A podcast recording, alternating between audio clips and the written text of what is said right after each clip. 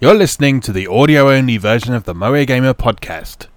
Don't forget you can watch a video version of this episode over on YouTube. Check moegamer.net for a link to the channel. And now, on with the show. Hello, everyone, and welcome back to the Moe Gamer podcast. I'm Pete Davison from moegamer.net, and as usual, I'm joined by my good friend Chris Caskie from MrGilderPixels.com. How you doing today, Chris? I'm doing well, Pete. How are you? Oh, had a stressful week, so I'm looking forward to just kicking back and talking about some games rather than having to worry about anything. So, um, yeah, should be uh, should be a, a good chat today. So, um, what we decided to do today is because we didn't get to everything we'd planned to cover in our beat 'em up episode last time around, we're going to continue that discussion today and perhaps branch off a little bit into um, some sort of beat 'em up adjacent stuff as well. Um, it would depend on, on how long we go on for, I guess. But it's it's basically going to be a continuation of uh, of last time's topic. And before that, as usual, we're going to take a look at some of the news stories that have caught our interest recently and talk a little bit about what we've been playing. So, um, starting off with the news then. Um, first thing I wanted to mention is uh, mostly of interest to Europeans like me. Sorry, I'm not European anymore, am I? British people like me. ruff, ruff, ruff, ruff, ruff. Um, yeah, uh, apparently Limited Run uh, is in the early stages of opening an operation in the Netherlands, uh, which will enable them to ship more easily and affordably to Europe and adjust shipping rates down worldwide. Uh, because at the moment, what they've got is the global shipping rates are so expensive because they're basically eating a lot of the cost when they're sending things further afield. And so, what they've done they, is they've sort of bumped the shipping cost up for everyone to try and absorb some of that expense but at the moment they're making quite a loss on shipping from the sound of things.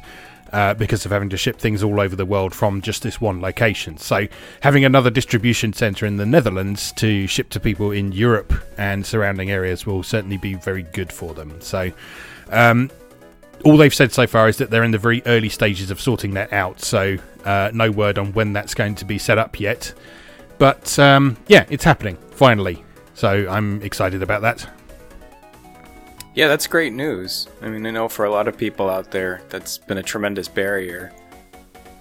Yeah, I mean, uh, basically at the moment in in Europe, for anything I order from Limited Run, shipping is at minimum uh, fourteen dollars ninety nine, which is sort of half the cost of a game in some cases. Yeah. Um, and if you're getting something like a um, one of the collector's editions or something like that, it can be even more because they bump the, the price up because of the weight and the size of the package as well. So sure. So it can get very expensive importing stuff. I mean, it hasn't stopped me from doing it because there's a lot of stuff on limited run that I very much want. But uh, yeah, it'll be it'll it'll be nice to sort of make that a little bit more affordable for uh, for people who've maybe kind of held off collecting some of the stuff that they do up until this point. And it's so like skewed because like there's a lot of European based um, limited press houses too. Yes. Super like super yeah. rare games um, comes to mind. Um, uh, strictly limited. Mm-hmm. And it, it's so lopsided because like shipping from those guys to the U.S. is extremely reasonable. Yeah, yeah. It's not as inexpensive as limited run in the U.S. to the U.S., but it's like seven dollars a package instead of five so it's yeah, like totally yeah. totally livable so it drives me crazy because like you know i'll be grabbing Assault Android Cactus this week from mm-hmm. super mm-hmm. super rare and it'll probably be maybe seven bucks to ship to the yeah. us so i've always thought that was unfair yeah yeah, I mean, they, uh, like I say, they, they sent out an email recently that was sort of trying to justify the shipping costs and so on, and I, I kind of get it, but because they are definitely the the biggest operation doing this kind of thing in the world, and they sure. are ship, shipping all over the world. But yeah, even so, it's it'll it'll be very nice to not have to pay quite so much to to get some of this cool stuff. Uh, which is cool. Right, uh, moving on then. Uh, the second thing that I've got noted here. This is this is about a mobile game, uh, but it, it, it looked quite like quite an interesting story because um, uh, we both played Final Fantasy Brave Exvius when it first came out, and were quite pleasantly surprised that they'd actually made a real effort to do something a bit beyond the the sort of usual um, tap to advance uh, gacha game thing. They'd actually put in some sort of exploration and random battles and walking around towns and stuff. And the the, the follow up to Final Fantasy Brave Exvius for mobile uh, basically looks like a Final Fantasy Tactics successor. Um, so this is called War of the Visions Final Fantasy Brave Exvius. Um, and it's uh, open for pre-registration for the Western version now. Um, it's been downloaded 9 million times since it launched in November 2019 in Japan, so it's proving pretty popular. Um, and yeah, just just the screenshots of this make it look very much like a new Final Fantasy Tactics game. Um, like it's got all the um, the the sort of gauges you'd expect from Final Fantasy Tactics, like your charge time and that sort of thing, and um, sort of elemental weaknesses and actions to do, and movement and height and that sort of thing. So this this could potentially be an interesting game. I mean, it will probably be full of the usual gacha bullshit, but um, yeah, worth. We're certainly going to be worth a look. The, the the Final Fantasy mobile games have been pretty good on the whole. So um, yeah, watch out for that. Basically. Yeah, that looks really neat. I mean, Brave Exvius wasn't garbage. So, to the extent to which hey, that's high praise for me. Yeah. Coming from listen, yeah. so this like the only mobile game that can ever be good has already launched this week officially. So you can now get Symphony of the Night on mobile on Android. so like that's now the bar for mobile ga- for mobile games. So you know. Yeah, yeah. I, I don't know. I don't want to play Castlevania on a touchscreen. No, me neither. I'm not. I'm not saying I want to play it. I'm just saying the, co- the quality for game design is now Symphony yeah. of the Night on mobile. Yeah. So yeah. true. That's the bar now. true. All right, let's move on. Okay, next story we've got is that there's a uh, Ninja Gaiden esque platformer called Cyber Shadow coming out this fall. Uh, you posted this one, so you, do you want to tell us a bit about this? Yeah, I mean, uh, just Cyber Shadow's been kind of known for a while. There's been multiple trailers for it. Uh, it's being published by Yacht Club, mm-hmm. um, who are great, and uh, it's just a really pretty, like you know, enhanced eight bit, yeah, uh, yeah. Uh, platformer in the Ninja Gaiden style, and um, the game soundtrack has some input from Jake Kaufman. Oh, cool. Um, not he's not composing it, but he's involved in pr- in the production of it. Yeah. Um, so it's just exciting, and uh, the big deal now is that it does have a fall uh, release window. It never really had any kind of notion of release window before. It just kind of has been delicious trailers, but now mm-hmm. we're starting to understand that we should be able to play it in the fall. So it's exciting. Yeah.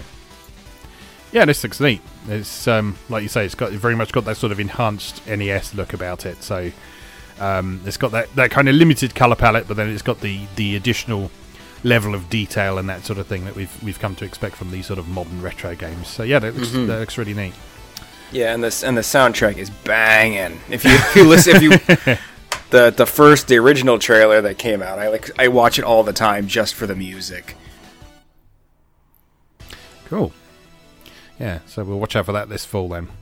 Okay, uh, moving on. Uh, we've got a new Samurai Jack game coming on the way from Adult Swim. Adult, sorry, Adult Swim Games and Soleil Games. Um, it's called Samurai Jack Battle Through Time, and it's coming to everything: Switch, PS4, Xbox One, and PC.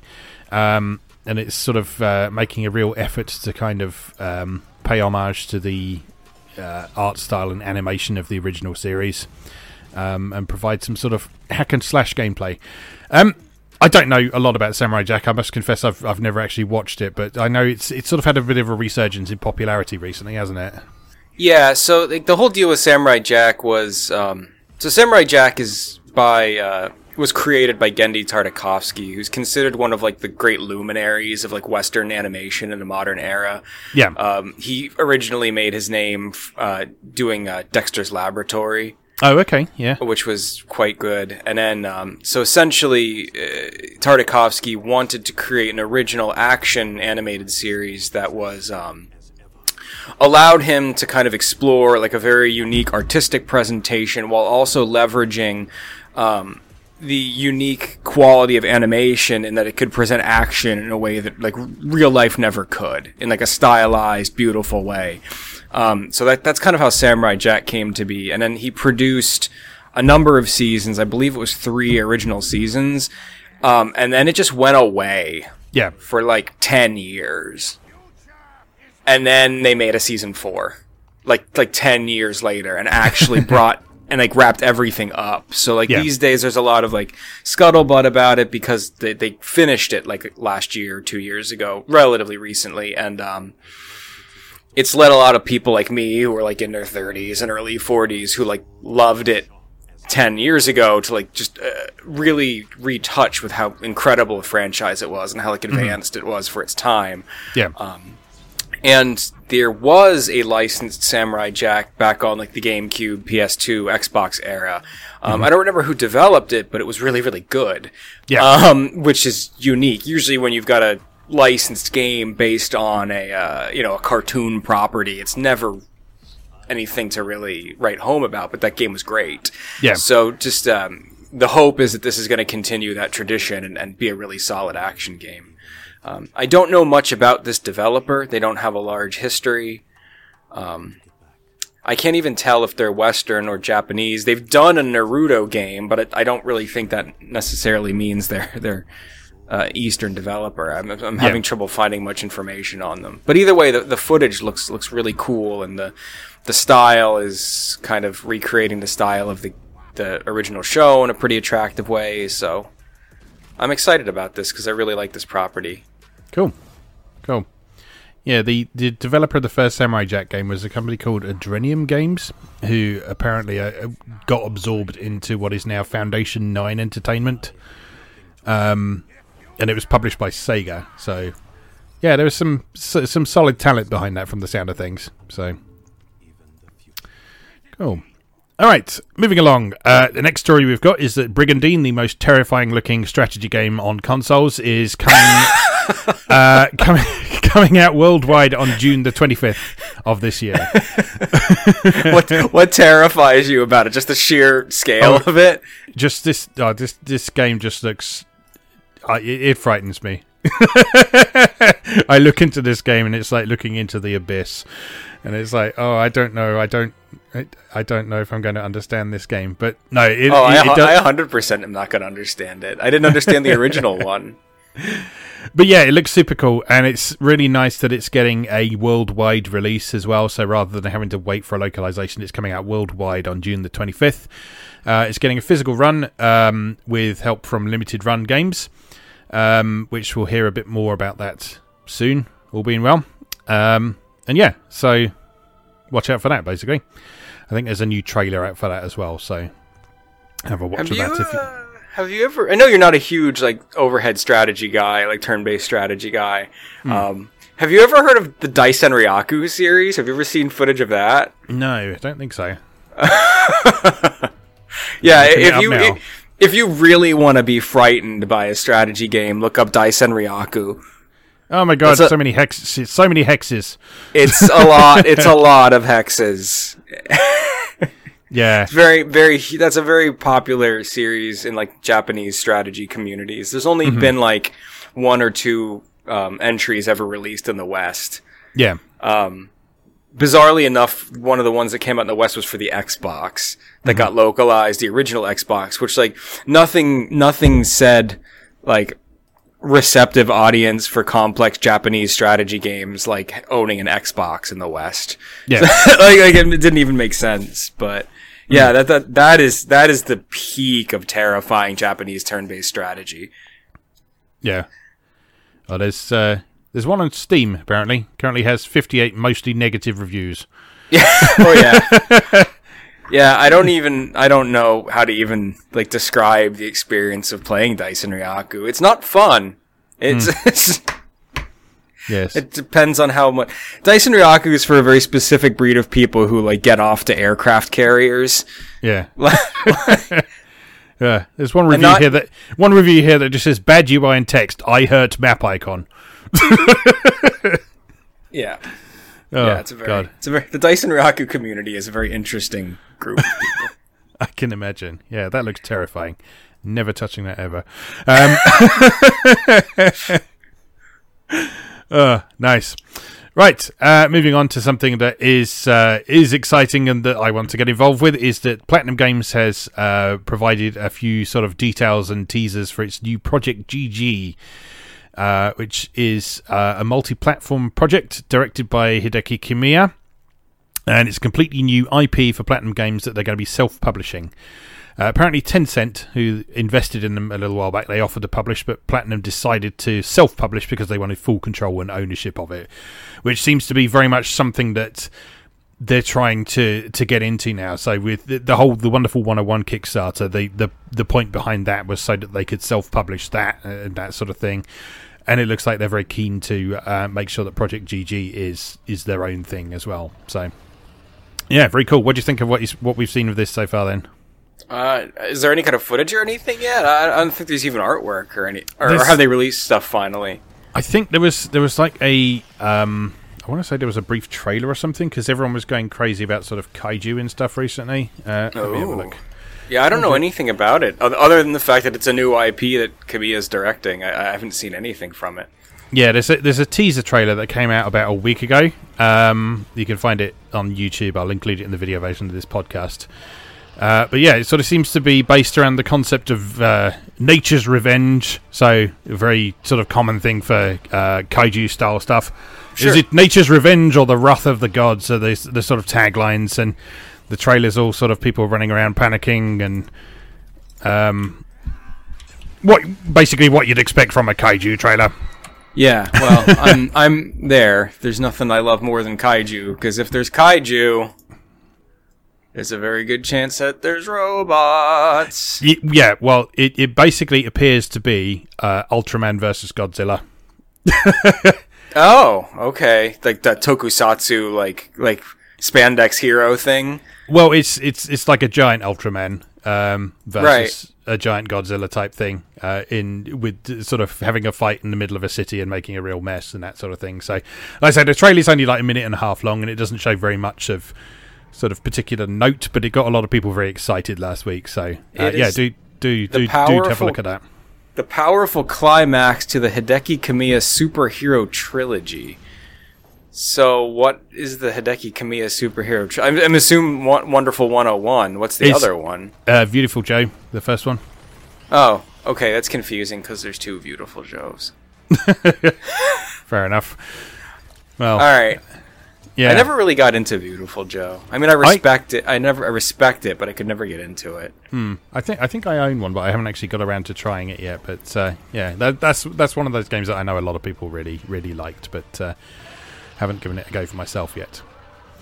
All right, uh, moving on. Uh, Death end re;Quest 2 uh, has been out for a little while in Japan now, and people seem to be enjoying it quite a bit. And it's been confirmed that it's coming west for PlayStation 4 in 2020. Uh, this isn't a surprise at all, but it's welcome confirmation. Um, and yeah, so um, the interesting thing about this one is that uh, it's a collaboration between the writer of the Corpse Party series and uh, the guy who did the character designs for the original Death end re;Quest, which is K Nanamida. Um, so the first Death end re;Quest, if you've not experienced it, was a really interesting blend of sort of uh, isekai and science fiction and uh, classic Japanese horror in many ways. And so for them to bring on uh, Makoto Kedouin from Corpse Party is a real sort of natural progression for that. So I, I guess they'll be sort of playing up the uh, the horror side of things. I, I, I've deliberately not looked at any sort of specific details from the Japanese version as yet because I want to go in fresh when it comes out. But uh, yeah, if it's if it's more of what the first one offered, I'm I'm definitely very up for that. Yeah, I, I just I'm so glad that the first one did well enough to even merit a second one in the first place. mm. Yeah, I, I, mean, I yeah, I was quite concerned around the time it released that it was sort of being sent out to die a bit, but it seems like it was it was received very well, pretty worldwide. So um, yeah, I'm I'm very happy to see this. And uh, like I say, the the few people I know who have been playing the Japanese version, they've had positive things to say about it. So that's cool. That's cool. Uh, no specific date yet, but it is confirmed for this year. So keep an eye on Idea Factory International site for that, I guess. Awesome. All right. Uh, next up, uh, we got some more shoot 'em ups on the way uh, from Qute Corporation. So they're bringing Ginga Force and Natsuki Chronicles to PlayStation 4 and PC via Steam. Uh, no uh, Switch version, which is a bit of a shame. Um, yeah, it's bizarre. but because uh, yeah, Switch seems to be finding finding itself to be quite a good home for shoot 'em ups recently, especially with sort of the ability to use things like the flip grip and so on to do Tate mode on on the go. Mm-hmm. Um, so yeah, it's a bit of a shame that this doesn't appear to be coming for Switch, but um, yeah, uh, Ginga Force is cool. I've got the Xbox 360 version of that. Uh, this is um, from the same people who did Eschatos, which is one of my favourite shoot 'em ups. Uh, I haven't played Natsuki Chronicles at all, but um, yeah, Ginga Force is certainly certainly really cool. They're both sort of anime styled um, shoot 'em ups, and uh, yeah, Qute. Uh, does some some really cool games that um, they're kind of more in. They're, they're not bullet hell games, basically. They're, they're more sort of classic style shoot 'em ups. Uh, they're still pretty challenging. They they tend to be fairly long as well. Eschatos is quite quite long for a shoot 'em up. Uh, but it's got a really nice sense of um, kind of narrative progression as you go through. Like there's a real strong focus on dramatic, sort of sweeping camera angles in the background, and uh, really cool music and that sort of thing. And Ginga Force kind of follows on from that tradition. So it's a bit of a shame that Eschatos isn't in here because I would love to play that again on a third platform. But uh, having bought it on Xbox and PC, but uh, yeah, I'm, I'm, definitely happy to see these get, getting an official Western release because I don't think any of those uh, came outside Japan in their Xbox 360 versions, but they were region free, so you can import those. Right. Um, yeah, so that is uh, coming in 2020 via Rising Star Games. Uh, again, no no specific date on that yet. I'm hoping that means a physical release for the PS4 version. Um, hopefully, hopefully, yeah. Rising, I mean, Rising Star does publish, so yeah, yeah. Rising Star have been pretty good for that sort of thing, so uh, we'll keep an eye out for them. All right, uh, next one. Uh, we got a new Shovel Knight game on the way, which is called Shovel Knight Pocket Dungeon, uh, which is going to be a puzzle adventure game with platforms to be determined. Uh, but it looks pretty likely that there will be, at the very least, a PlayStation 4 and a Switch version because both those versions are at PAX East, or were at PAX East. That's finished now. Um, but uh, yeah, so um, this is like a combination of falling block puzzle game and dungeon crawling. Um, yeah, yeah, with like roguelite elements. Yeah. So it's a, it's a very strange looking game, but uh, potential to be a lot of fun, I think. Yeah, it's um, a very addictive combination. Yeah, yeah, absolutely. And it's it, it, it, sort of looks like it's got that really sort of uh, appealing kind of energetic puzzle feel to it, sort of like sort of the more more sort of high speed puzzles like Magical Drop and that sort of thing. It's got it, it looks like it's got that sort of energy about it. It's it's not the same mm-hmm. mechanics or anything like that, but it it looks very very sort of lively and energetic and yeah, the addition of the sort of uh, roguelike elements and the exploration side of things as well is yeah, hard to hard to make out how it's going to work uh, at the moment, but uh, looking forward to giving that a try because it, it looks looks pretty fun. Yeah, yeah, and it's just so visually appealing too. Yeah, yeah, yeah, yeah. We and love of course, Jake Kaufman on soundtrack. So. Of course, of course. Yeah. Okay, um, and yeah, talking of uh, talking of cool developers, um, we've had another cool announcement of a sort of retro-inspired game uh, called Hotshot Racing, which is coming for PS4, Xbox One, Switch, and PC this spring. Uh, and the cool thing about this is that um, Sumo Digital are working on this one alongside developer Lucky Mountain Games. So, um, Sumo Digital, if you're not familiar, they did uh, the uh, Sonic racing games, among other things. And a lot of the people at Sumo Digital used to work at Bizarre Creations as well. So they worked on things like Blur and Project Gotham Racing and so on. So they, they really they really, really know their racing games. Um, and what this is, this is a racer uh, inspired by the sort of low poly look of stuff like Virtua Racing and so on. So uh, it looks like they're going for a kind of an homage to things like Virtua Racing, Cruis'n USA, Sega Rally, and that sort of thing. So all of the um, well, they they specifically mention uh, the kind of arcade machines you'd see on seafronts in the UK. So um, I think I've mentioned before that um, like uh, the arcade experience here in the UK was very much something you did when you went on holiday. It's not something you could just go into town and do. You, you you had to be by the seaside to go to an arcade in most cases, and so you you tend to have sort of the most impressive um, arcade machines there, things like the racing games and the hydraulic cabinets and that sort of thing. But uh, yeah, this looks super cool. Looking forward to giving it a try. Yeah, I'm excited. always up for more retro races for sure. I specifically have a soft spot for that like early 32 bit like low poly racing. Like I love um, the sort of untextured low poly thing, yeah. Like Daytona. yeah. Yeah. Yeah, definitely. It's a very distinctive look and it's uh, yeah, a lot of people sort of say that age of 3D graphics hasn't aged all that well, but I, I think sort of the, the era before they textured everything has yes. aged quite nicely.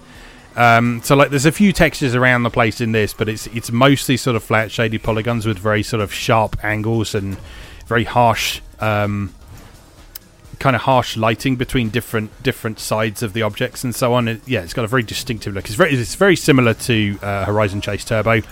Yeah. Um, so yeah, and that game really works uh, from a visual perspective as well. So yeah, looking forward to that. So that's coming out in spring again. No date on that one. Yeah, we we don't seem to be doing release dates at the moment. It's just spring 2020. okay, uh, next one we've got is that uh, Panzer Paladin, which is the new game from the developer of Mercenary Kings, which is Tribute Games. That is coming out this summer because no release dates. Um, yeah, this looks this looks lovely. Um, uh, yeah. I mean, I, I would expect nothing less from tribute games, of course, but this this actually kind of has the look of um, more so than uh, retro consoles. This actually looks more like a, a, a, retro home computer game in many ways, in terms of sort of the color palette and um, the heavy the design. black. Yeah, yeah, lots lots of black space and things like the status bar and stuff, like the, the, the big energy bar at the top with the with the portrait and the character's name and stuff like that. That reminds me very much of sort of um, Commodore 64 and Atari 8-bit style of presentation. Uh, but yeah, this looks this looks fantastic. So I mean, you're a bit more familiar with this than me. So so what's what's the gist of this then for those? I, I don't. We don't know too much. Right? There isn't even really a heck of a lot of footage. Um, from what I understand, it's kind of leveraging some of the uh, assault suits Leynos style gameplay, where you're okay. in the in the giant robot and you can get out of the giant robot and also be your little pilot to mm-hmm. fight. Mm-hmm. Um, you can equip weapons that dropped by the enemies. There is a a rock paper scissors weapon system for mm-hmm. gauging like how to engage in combat and like what en- weapons to use against what enemies based on what they're using. Um, you can you can eject as your pilot, and you can use a, a laser whip that also allow is for navigation to swing across gaps. Um, so it's just kind of a, a really good uh, formula for a side scroller. I mean, these kind of like you're in a giant robot but can also eject and be a pilot games are um, not common. Um, yeah, but they but they have a you know a solid following. Um, what was the one on Super Nintendo from LucasArts? Uh, Metal Warriors, I think. Mm-hmm. Yeah, was, was all incredible. So, and obviously the pedigree of tribute, just like yeah. so yeah, just just just another cool indie side scroller to be excited about with a really beautiful, distinct visual presentation. Yeah, yeah, definitely. Yeah, this looks cool. I will be keeping an eye on that for sure. Um, yeah, next story we've got is uh, kind of a follow up to one we mentioned, I think it was last time, uh, which is that the, the Henk Nieborg fronted um, Gauntlet inspired action adventure Battle Axe uh, is it's got itself an official publisher. It's going to be published by Numskull Games, and they're going to be doing a, a physical release of it as well, which is mm-hmm. nice. Um, so yeah, this is um, if you've not seen this, this is um, Henk Nieborg. Um, he'd done a lot of stuff for for WayForward. Is that right? Yes, he's worked on some of the Shantae titles. Yes. Um, and yeah, he's he's basically doing a, a top down action adventure that's very much inspired by Gauntlet. Um, it's got a soundtrack by uh, Manami Matsumae. Um, it's got solo or co-op play, and it looks absolutely lovely. I mean, there's been a few trailers going out about it now, so yeah, it's it, it's it's it's got through its Kickstarter goal successfully as well. Um, and yeah, it's it's it's going to get a broader release as well, so you won't necessarily have to um, jump on board with a Kickstarter to get yourself a copy to put on your shelf, which is nice. Mm-hmm.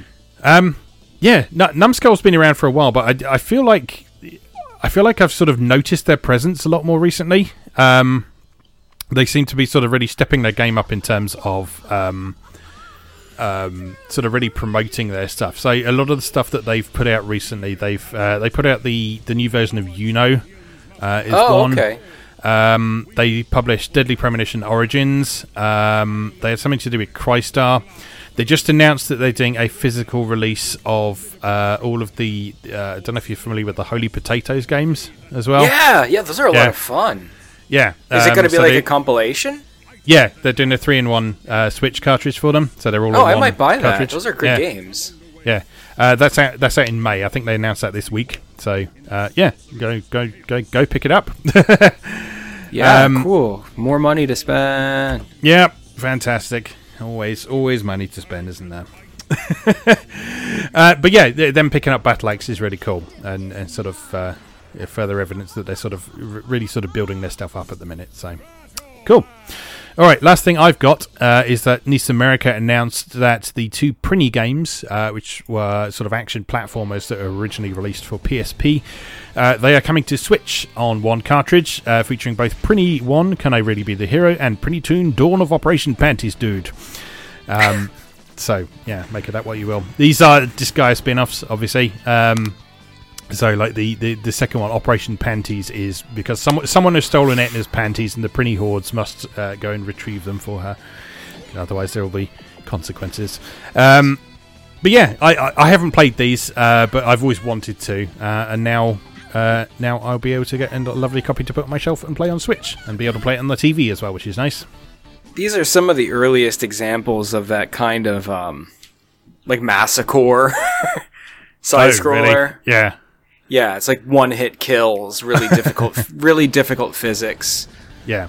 Uh, they're they're they are tough as nails. I don't think I ever got past the second level of the first one. Excellent. Yeah, they're a nightmare. Because you have uh, limited lives too. I think. The, I think you have, you have ninety nine Prinnies. I think, and that's it. Like you have to beat Right. the game with, which like Okay. it sounds like a lot, but then you Yeah. play the first level and you burn through like thirty lives, and you're and you're like and you're like, uh oh. Because it's one of those games that you can't adjust your direction once you've committed to a jump. Oh, oh, Castlevania jumping. Yeah. oh yeah. Yeah. Exactly. Yeah, Exactly. cool. Well, um, yeah, if you want to, you can pre-order that now. Uh, Nice America are doing uh, one of their collector's box versions of it for sixty dollars, which includes the game, um, Prinny's Scrapbook of Memories, which is presumably an art book, uh, Prinny's Awesome Mix, which is presumably a uh, soundtrack, um, and then Can I Really Be a Prinny Block? Don't know what that is, uh, and then a Sagi Wars EX Alpha Championship poster. So That's exciting.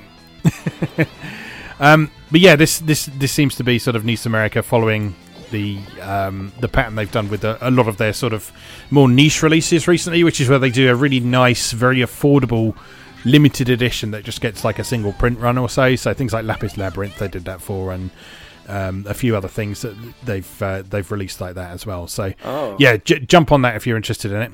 Oh, the the Prinny block is like one of those. Um, Mini Legos. Yeah, I can't, re- can't remember what they're called. There's a specific Nano block. Nano blocks. That's it. Yeah, and it's it's a little Prinny with a with a dagger.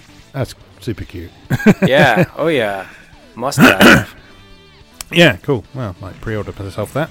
Uh, this appears to be another one of NIS's like the physical version is the collector's edition Yes, yes, yes, yes. That, that that's that's what I mean. So that's that's why it's so sort of affordable in comparison to some of their other stuff. So sort of sixty dollars will get you the game and a bunch of cool stuff as well, which is pretty reasonable.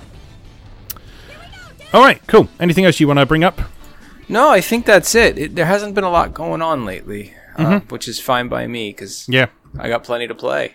Yes, and plenty of money to spend from the sound of things as well. oh, dear. It's income tax season in the in the in the states right now, so Yes, I, I, I've yeah, I've seen that quite a few times on, on Twitter on the last couple of days. A few people going, got my income tax refund, time to pre-order all the things I've been wanting for ages.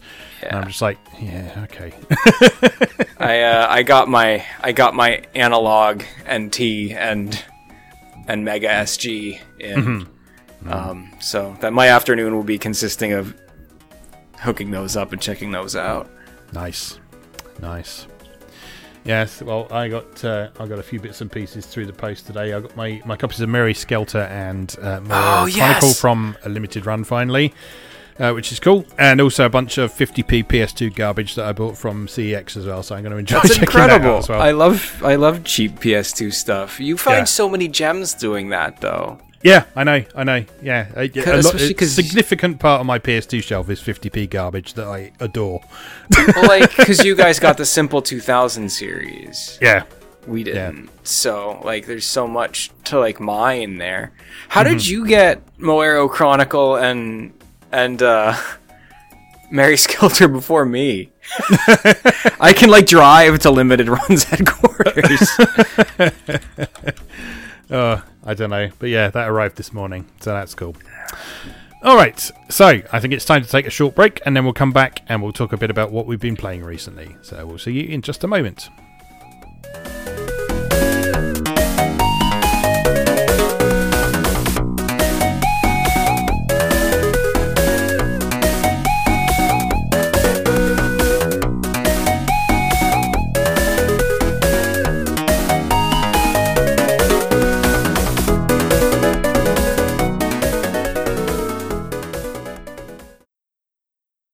Welcome back for our second segment. We're going to talk about what we've been playing recently. So uh, I'll hand over to you first of all, Chris. What have you been up to? I have been playing a whole lot of JoyMasher Studios Blazing Chrome. Ah, cool. Tell me Blazing, yeah. So um, I know I've brought up JoyMasher a couple times um, in previous episodes, but um, they are the folks behind Oniken and Odallus: The Dark Call, which Yes. are respectively really well executed send ups to like kind of specifically um, in Oniken's case that Natsume era like side scrollers like Shadow of the Ninja and Shatterhand um, with that really fast Ninja Gaiden sense of movement. Um, and Odallus is kind of a tribute to a combination of Castlevania and uh, the Euro style home PC platformers that had like large, expansive, explorable stages. Yes.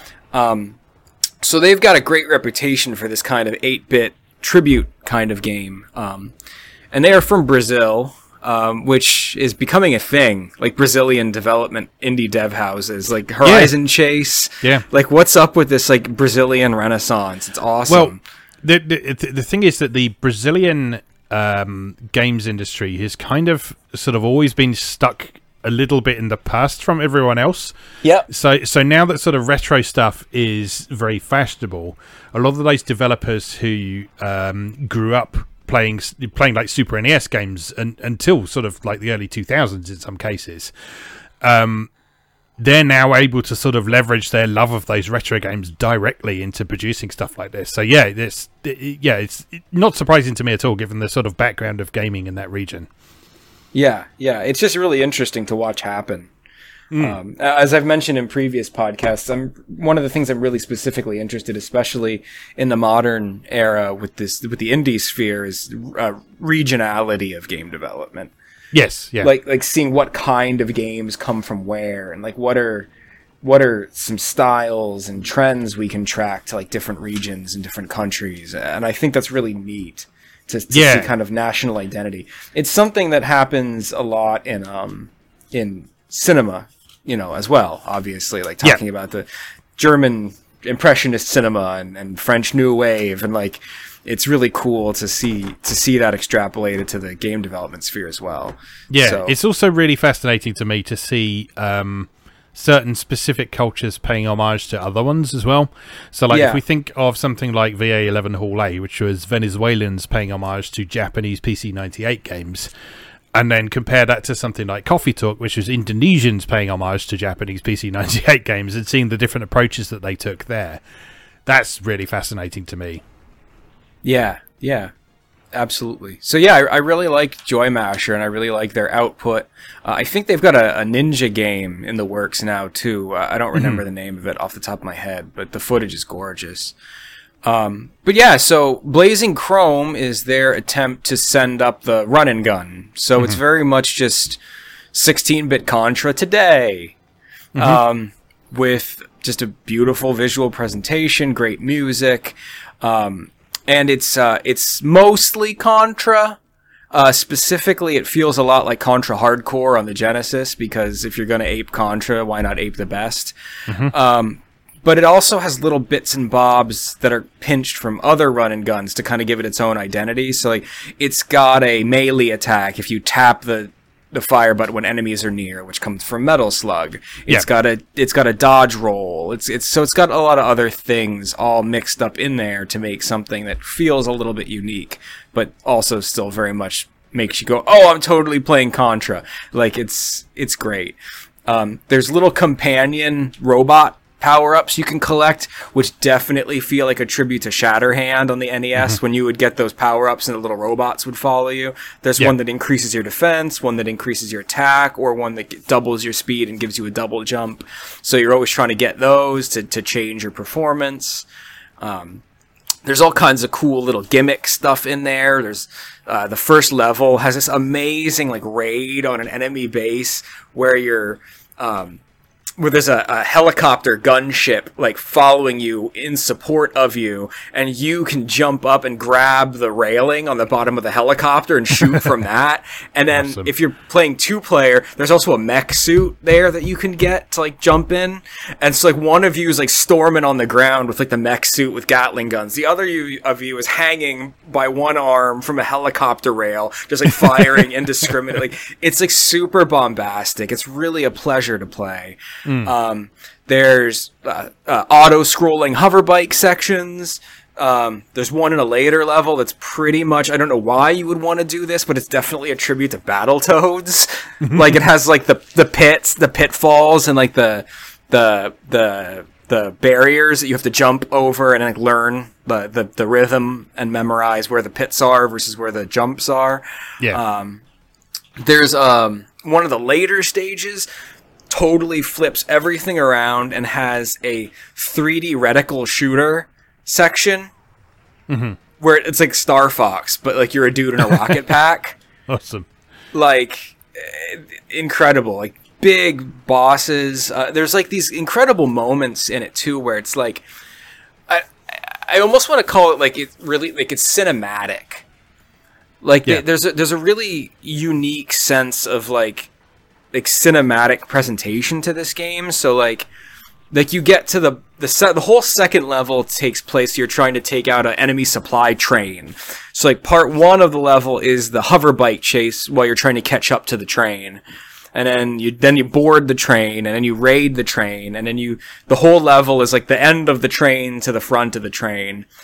And then you get to the front of the train, you you emerge from this tunnel like you go out, you see the mountains, you see the sunset. The camera swings a little bit like pixel art way, like it just kind of shifts the, the, the viewpoint a bit.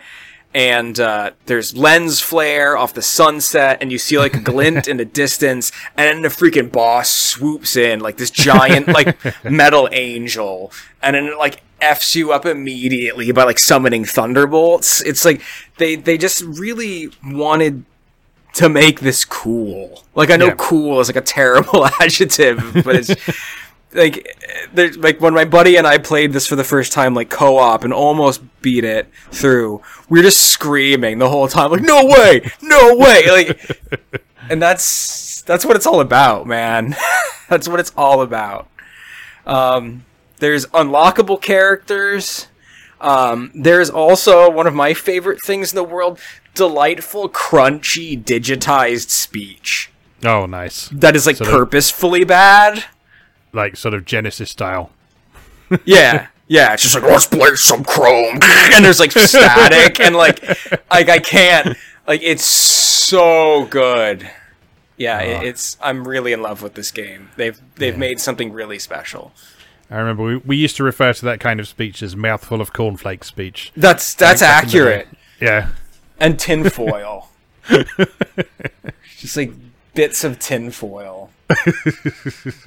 it's yeah, it is. Uh, it's incredible. Um, I can't. sounds I great. cannot praise this game enough. It's so much fun. Like I'm probably gonna play it after we're done recording, just because I've been hype, hyping myself up talking about it again. Nice. Oh, sounds great. Sounds great. Cool. Anything else you've been up to then? Uh, little bits of stuff, but that's kind of what I've put the most time into recently. Okay, cool. All right. Um, there's sort of uh, two main things that I've been spending my time with recently. Um, and uh, a couple of other things I actually can't talk about at the moment. Um, mm-hmm. a, a, couple of you may have seen recently that uh, I've been doing a bit of uh, a bit of freelance contributing to uh, Nintendo Life uh, recently. So I did a review of uh, Prison Princess for them a while back, which is a an interesting sort of room escape style adventure game. Um, and I've got a, a, couple more assignments on the way for them. That, like I say, I can't talk about too much in the minutes, but sort of later this month you will see two more reviews from me on uh, over on Nintendo Life. So that's cool. Uh, the things I can talk about are the things that I've been covering on MoeGamer recently, which are the uh, Psikyo Shooting Stars collection and Atelier Iris. So I'll start with the Psikyo stuff. As this is my first encounter with a lot of these games, uh, but I know you said you're a, you're a big fan of Psikyo stuff, and yeah, I always have been. Yeah, didn't you say it, it sort of really got you into modern shooters in some ways? Yeah, I wasn't a big shooter guy for most of my life, but then I just like happened to pick up a copy of Strikers 1945 on the PS1 for like 14.99 mm-hmm. in a budget bin, and yeah. like my my life has kind of never been the same since. um, so like I got like I got that, and um, like later down the line, I um, I got uh, I, I didn't really really get into shoot 'em ups until like the Dreamcast era, right? Um, but like Gunbird 2 on the Dreamcast, I used to play religiously. Mm-hmm. Um, and I know we had a bit of a discussion, and we had a game we had mentioned in previous discussions was um, uh, Sol Divide. Yes, yes. Um, and that was another one where like Sol Divide was released by a weird publishing house on the PS1 in the States as like a 1999 budget title. Mm-hmm. So like I just grabbed it because I thought the cover was cool. You know, I was mm-hmm. kind of too young to know what I was really doing, but like I, I always used to love that game. So like like you know in retrospect now I recognize those are, those are all Psikyo titles, but um, mm-hmm. yeah, I, I, like Psikyo stuff a lot, and um, I think Psikyo games very specifically have a really unique uh, sense of movement and weight and feel yes. to the way their yes. ships move, which is not not like other developers' shooters. Mm-hmm. Yeah, yeah, I, I definitely agree with that. So, so, so, so far, I've played the three Strikers 1945 games and Sol Divide, and there's there's definitely a distinctive feel to it and a a very strong feeling of physicality to the weapons, especially in the Striker series. Mm-hmm. Um, so, like, you could there's there's a real strong sense of feedback from your weapons, and you like you can practically feel the bullets ripping through the enemies. Just sort of the the visual and audible feedback you get from the various different weapons that you unleash in that is just so satisfying, and it's yeah, it's really really good. I really really like those games. Um, the the third one, um, I I am very bad at because it's considerably harder than the first two. But uh, yeah, the, the, they're all great games, um, and I I actually very pleasantly surprised myself with those because I, I was I tend to prefer sort of more what I think of as more sort of outlandish sci-fi spaceship shooters and that sort of thing. Uh-huh. And I'd kind of gone in with the sort of preconception that it's like, oh, Strikers 1945. That's that's that's going to be fairly drab and boring World War II stuff. but, but no, no, no. These no. games are batshit crazy. Yes, yes. No, you, you, you're there flying a Spitfire against a train which suddenly jumps into the air and turns into a giant mechanical spider and, and starts and starts throwing things at you, and you're just like, oh my god, this is wonderful. yeah, like the original Strikers on like the on like the NES, like the 8 bit was drab, but like the, mm-hmm. the Psikyo ones are like nonsense, like pure nonsense. like, it's delicious.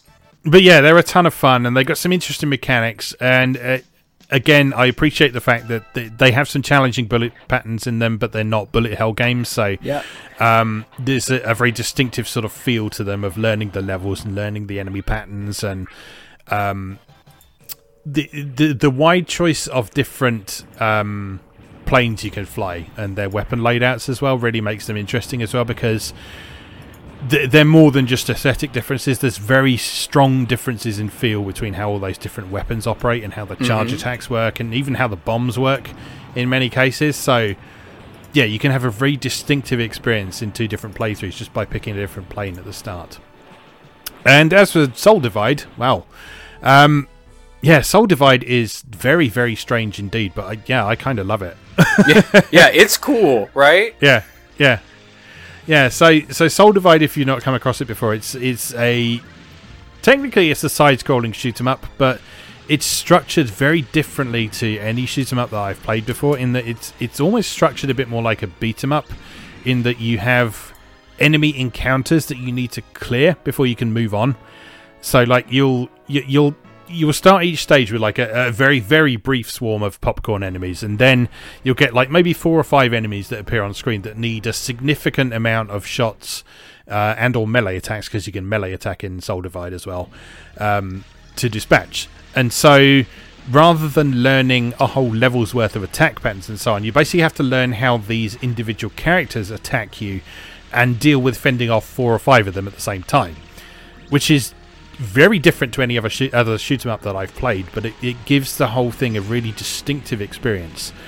Um, and then, of course, you got the uh, sort of Ray Harryhausen bosses, which are just incredible. Yeah, yeah, yeah. I'm so glad we get to revisit Sol Divide because uh, you know we brought it up in our episode specifically about games with like chunky physical visual aesthetics. Yeah, yeah, but th- those bosses are incredible. I mean, they, they just look like stop motion animated models, and it's it's just wonderful.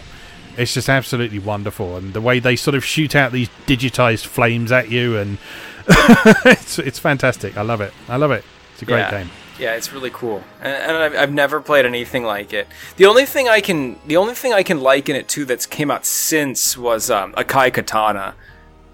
Oh yeah, yeah, uh, yeah, yeah. That was that was Cave, wasn't it? I think. Yeah, yeah, yeah, yeah. I haven't, I haven't spent a lot of time with that actually. I do actually own a copy of the Xbox 360 version of that because that was in that brief period when Cave games got officially released in Europe as well. So I did pick up a copy of that, but uh, I've not spent a significant amount of time with it. I should uh, definitely have another look at that at some point. I remember that having a very complicated store, scoring system, which is nothing unusual for a cave game, I know. But sure. uh, I remember uh, Akai Katana was particularly complicated. yeah, yeah. Um, I just I have a really I have a really soft spot for um, like shooters of the shooter shooter subgenre that like you are just a magical person that is flying.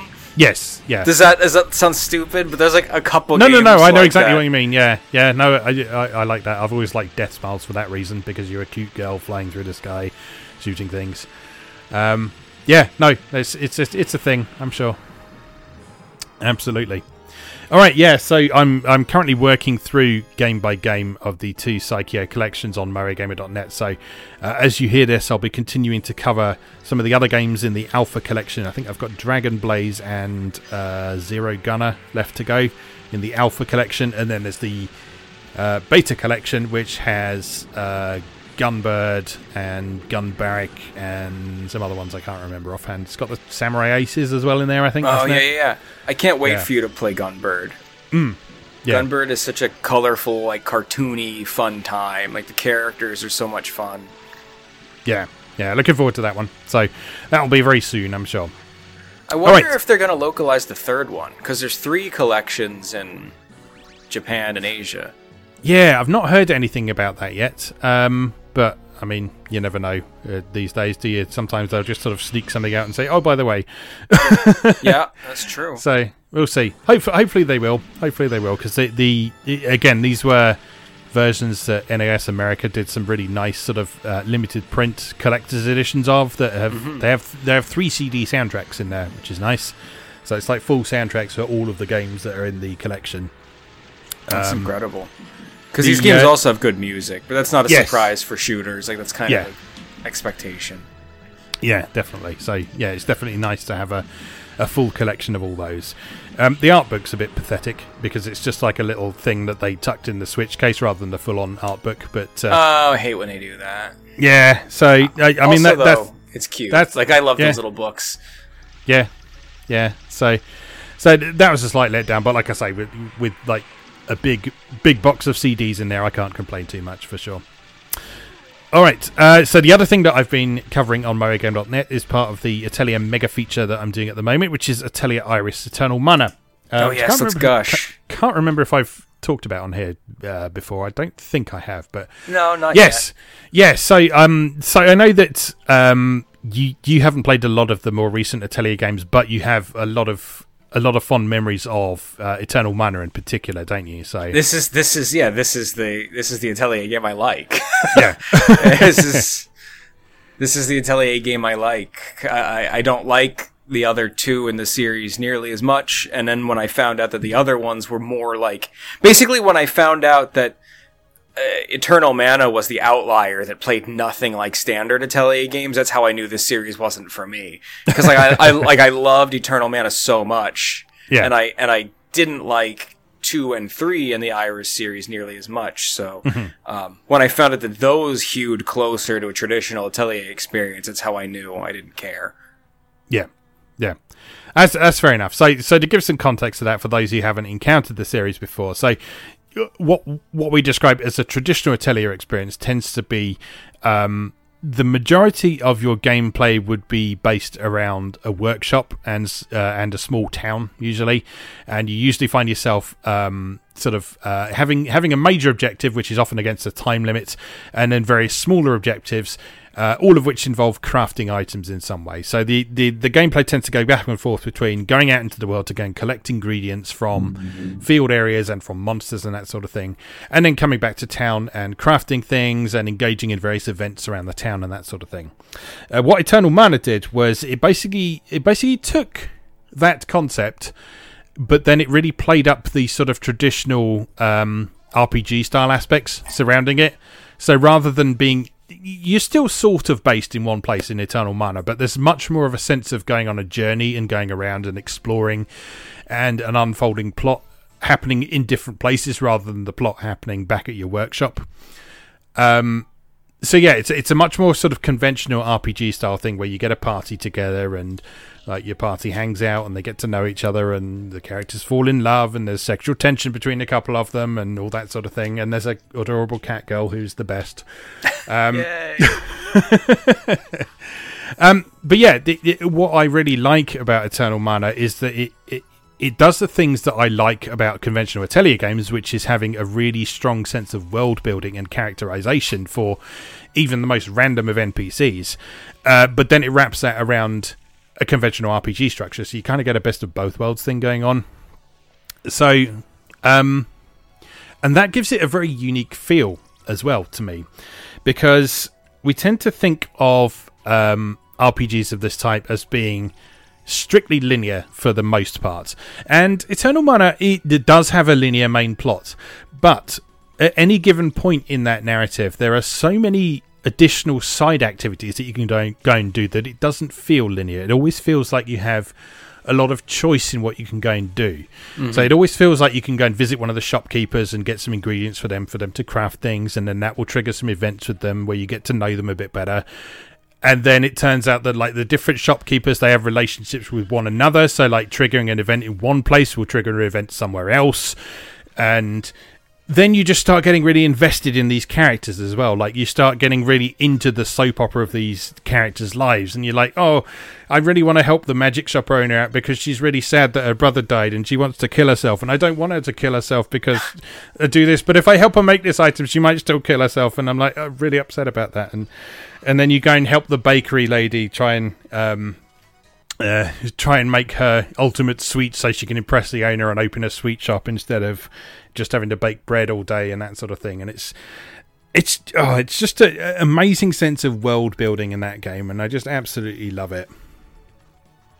And uh, yeah, just just mechanically, it's really solid as well. It's got a really satisfying battle system with sort of things like interrupt attacks and sort of delayed moves and um, doing alchemy in the middle of battle and that sort of thing as well. Yeah, that's and neat there's some there's some really nice um, sort of towards the end of the game. Um, it really sort of it, it, does that thing where it kind of brings a lot of the mechanics from the rest of the game together. So while you're exploring the final dungeon, uh, you have to make use of a lot of these skills that you've unlocked throughout the game. So there's a lot of exploration based skills. So like you can blow up blocks and you can um, summon a, a particular mana to stand on, and you get the ability to fly around places. And in this final dungeon, you have to use all of these things at different points to to get around. And then um, that carries right up to the final boss as well. The final boss is probably one of the more challenging final bosses I've had in an RPG. Um, because it's it, has got very high health. Um, it's got a lot of attacks that can pot- potentially kill you, but it's also quite vulnerable to doing things like the uh, the various sort of interrupt attacks and things you can do. So you can actually sort of interrupt a lot of its instant kill moves and that sort of thing. So you really need to have a good understanding of how the the core mechanics of the game work in order to finish it. Um, and I, I really like that rather than it just being a, a, a bit of a slog with dramatic music. So isn't yeah. one of the late game bosses in that game busted? Like either the end boss or one of the like the super bosses. There's like one where like if you don't kill it in like a certain amount of time, the game will just like for, shit itself for, and erase your save file or something. or is it Atelier? For, I mean, for some, or, um, Ar Tonelico maybe. There's one, these two, 2's final boss is broken for some people. Uh, I didn't have a problem with it. I think they actually fixed that for the European version. Okay. Um, Atelier Iris, uh, again, for some people, I think there is a bug towards the end of the game where if you have the speech turned on, it will crash. Uh, again, I didn't encounter that problem, so I don't know if they fixed that for the European version, but I certainly didn't encounter a problem with it last night when I beat That's it. Good. So, um, but I think I think the, the North American version might have an issue in that area. I just remember um, when like I was talking to you the other day, and you were like, "I'm getting to the end of Eternal Mana, and like I'm ready to fight the last boss." And I was like, "I hope it doesn't like shit itself and erases save file," because I'm pretty sure that's a possibility. Yeah, I, I I don't think the problem is that major when it happens. I think it's just that it, it, it crashes and it doesn't play the full ending. Um, which is which is obviously still heartbreaking, especially when you have like a half an hour fight before that. But um, but still, yeah, I, I didn't encounter that when I when I played it last night. So hopefully it won't happen again because I, I need to do it a second time to get the, the full ending uh, oh. when you when you load your, your post game data. So um, yeah, hopefully that won't happen. I'm going to give that a try after we're done here today. But yeah, I've been really enjoying that, um, and it's been sort of a, a, very nice contrast to the the Atelier games that I've had experience with today, which is mostly the Arland series. Um, and yeah, I'm looking forward to seeing how things develop from here because there's a lot of that series left to go, and a lot of different people I've spoken to all have different different favourites in the series. So very intrigued to explore where it goes from there. But yeah, I've had an absolute blast with Eternal Mana. Oh, I'm so glad! It's such a great series. Yeah, good stuff. Um, and I think that's pretty much everything that I can talk about for now. So I think it's probably time that we take a quick break, and then we'll come back and we will continue our beat 'em up discussion. So we'll see you in a moment.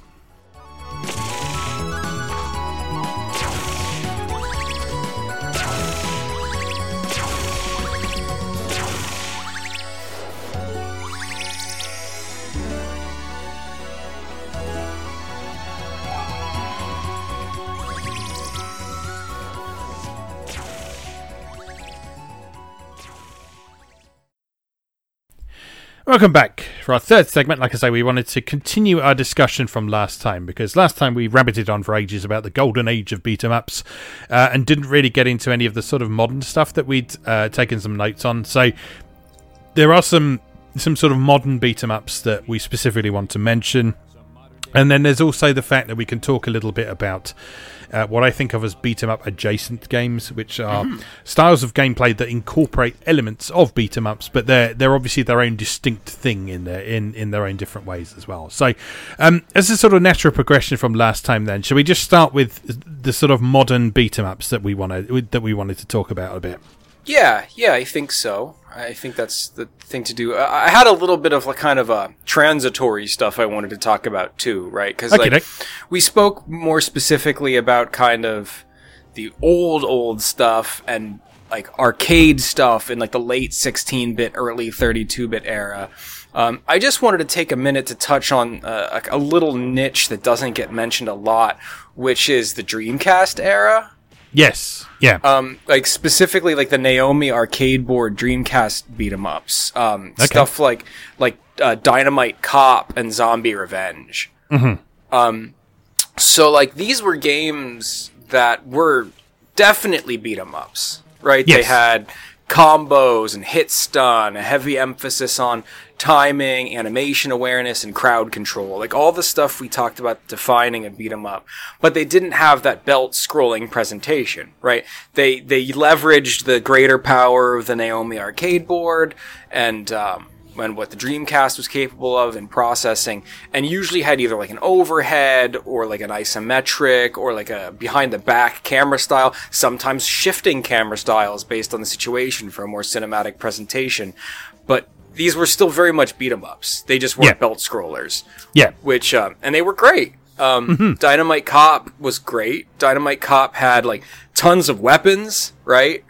Like Yeah. if you wanted to like pick up an arcade cabinet and smash it over someone else's head, like like that was cool. You could do that. And, um, and the obviously, I mean, uh, we're such fans of 2D and, and pixel art and, and 2D styles, but like one of the things that 3D really allows in games is is is uh, playing with scale and like to, to create crazier stuff. So like there's like a classic boss battle in Dynamite Cop where you're fighting a freaking octopus in the belly of a cruise ship. like like stuff like this wasn't really possible to that sense of scale in um you know in a, in a 2D game. Yeah. Uh, to have it executed quite quite well enough. So uh, these games really opened up greater avenues for like how bombastic and crazy like a beat 'em up could get essentially. Yeah, definitely, definitely. I, I haven't played Dynamite Cop myself, but I did play Zombie Revenge quite a bit. I remember that being that being a lot of fun, and Yeah. I, I remember at the time that came out, it felt quite unusual to play a game with that sort of structure again, because at that point in time, sort of home video games were not not in not exclusively trying to move away from the arcade structure, but it was it was getting rarer to see sort of specifically arcade structured s- style things. So mm-hmm. I kind of went into Zombie Revenge expecting something a bit more console style. Uh, Yeah. And then I was very, I was very pleasantly surprised when I when I went in there, and it was it was basically an arcade game, um, with uh, yeah, a, a, a lot to like about it for sure. Yeah, I mean, Um, that game got savaged, you know, as you can imagine the press Yeah. for for just being a, an arcade game that you could beat in a half hour. Yeah, yeah, But that's what the Dreamcast like the Dreamcast was the last bastion of the home arcade. Yeah, definitely. like so many Dreamcast games were home arcade ports, and that's one of the reasons it's so beloved today by like thoughtful game fans because th- it's that's a thing that's dead now. But like Dynamite Cop, Zombie Revenge, House of the Dead, Crazy Taxi, uh, Charge and Blast, um, all the fighting games, eh, just. Uh, Tech Romancer, like that, that was what the Dreamcast did. Was like Yeah. beautiful, beautiful arcade ports. Yeah, yeah, and I, th- I I think a lot of people sort of went into something like Zombie Revenge expecting to play Resident Evil or something like that, and it's Sure. yeah, and it, and I mean, sort of to a certain extent, you can you can sort of understand that based on the way that it sort of uses camera angles and cutscenes and that sort of thing. But once you start playing it, it should become pretty clear that no, that's not what it's doing at all. It's it, it, it's being an old school beat 'em up. Um, yeah, I, I remember having a good time with that. I remember playing it co-op with some friends, and I remember um, I remember having a lot of fun with the, with both of us just saying bullets to each other all the time. Oh, yeah. just because just because the voiceover in it is so funny. I forgot about that. I just run around going, going bullets. Uh, There's something yeah. specific about like the like game sound, the game sound effect, like voiceover sound effects like that. Like I was just talking to a friend of mine the other day about how like, like you know, you love light gun games as much as I do, Yeah. and like I love House of the Dead and the very specific reload. Like Yeah. And like, never in my life for the past 25 years have I ever refreshed a web page without going reload, reload in, in, my, in my head. Like it's it's I it's like my brain does it automatically. Yeah, It's my no, I- favorite. I, I, do that when playing first-person shooters with friends as well. I, uh, I do that as well, and also uh, Time Crisis action, whenever you whenever you start doing something. Yeah, actually, no. I tell you tell you what else Time Crisis got uh, that, that got that we do as well is is we discovered very early on um, that the original PS1 version of Time Crisis in Europe it, it, had dubs for all the European languages on the disc as well. Okay. So, so we used to play it in German, and it was brilliant. I love it. just be, just because you'd be playing through it and it'd be going Aufladen, Aufladen. but yeah, just stupid, stupid stuff like that. It was like arcade games were made for that sort of thing. I, I, I know that a lot of people are very fond of like, um, is it Metal Slug that has heavy machine gun? Yeah, heavy machine. people- yeah, flamethrower, ground charger. I, I I love I love the voiceovers. And thank you when you like save like the the hobo like POWs and they like take their underwear and give you power ups. Yeah, Oh. I love I love arcade sound effects. Yeah, but yeah, I think that's that's a big part of the sort of appeal uh, of it, isn't it? I think. I mean, I've talked about sort of what I think of as the distinctive um, Sega presentation of things, which is, is sort of things like having giant numbers on screen and that sort of thing, like big time displays that count down in hundredths of a second because it's more dramatic and that sort of thing. Dynamite Cop has that. Yeah, yeah, yeah. So, um, yeah, and, and, and those sound effects are a, a very big part of that sort of thing. And beat 'em ups are a good example of where you'd encounter that sort of thing pretty frequently. So, even stuff like um, in a lot of games where you sort of get the little arrow pointing go on onwards, uh, like some of them would speak that as well. They'd be like, "Go, go, go." Yeah, yeah. Oh, I know. And even Yeah. the ones that didn't have speech, there would just be this delightful like chirp, or like, yeah, I love it. And that's such a huge part of the beat 'em up.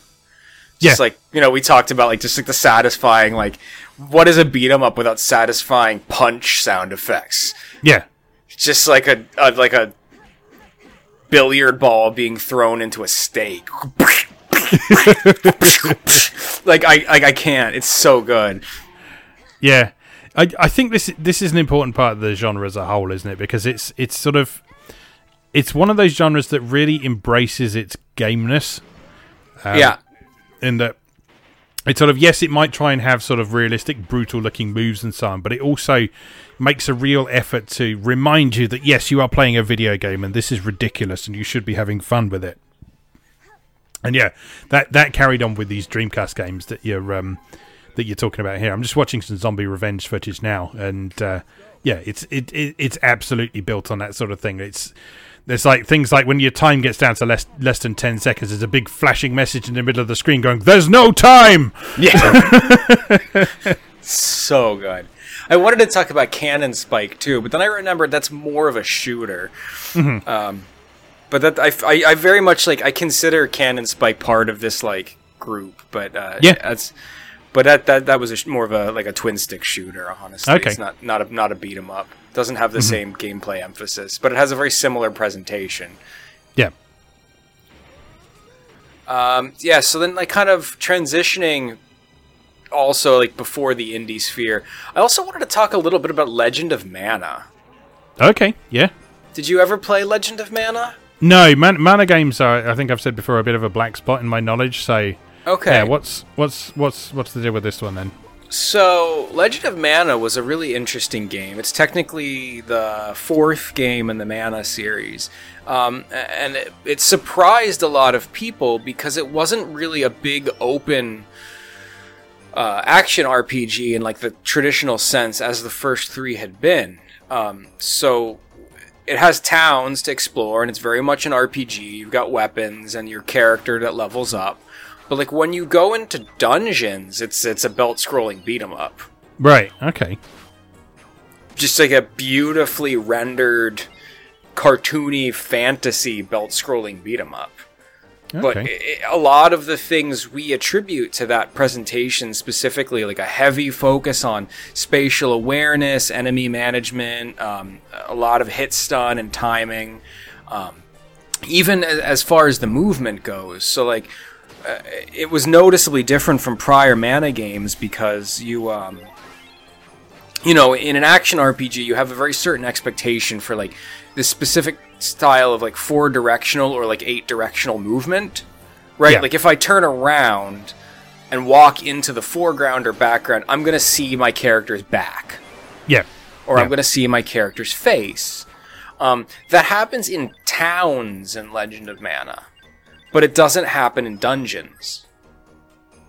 Okay. It's it's very much belt scroll. Like your character shuffles up and down.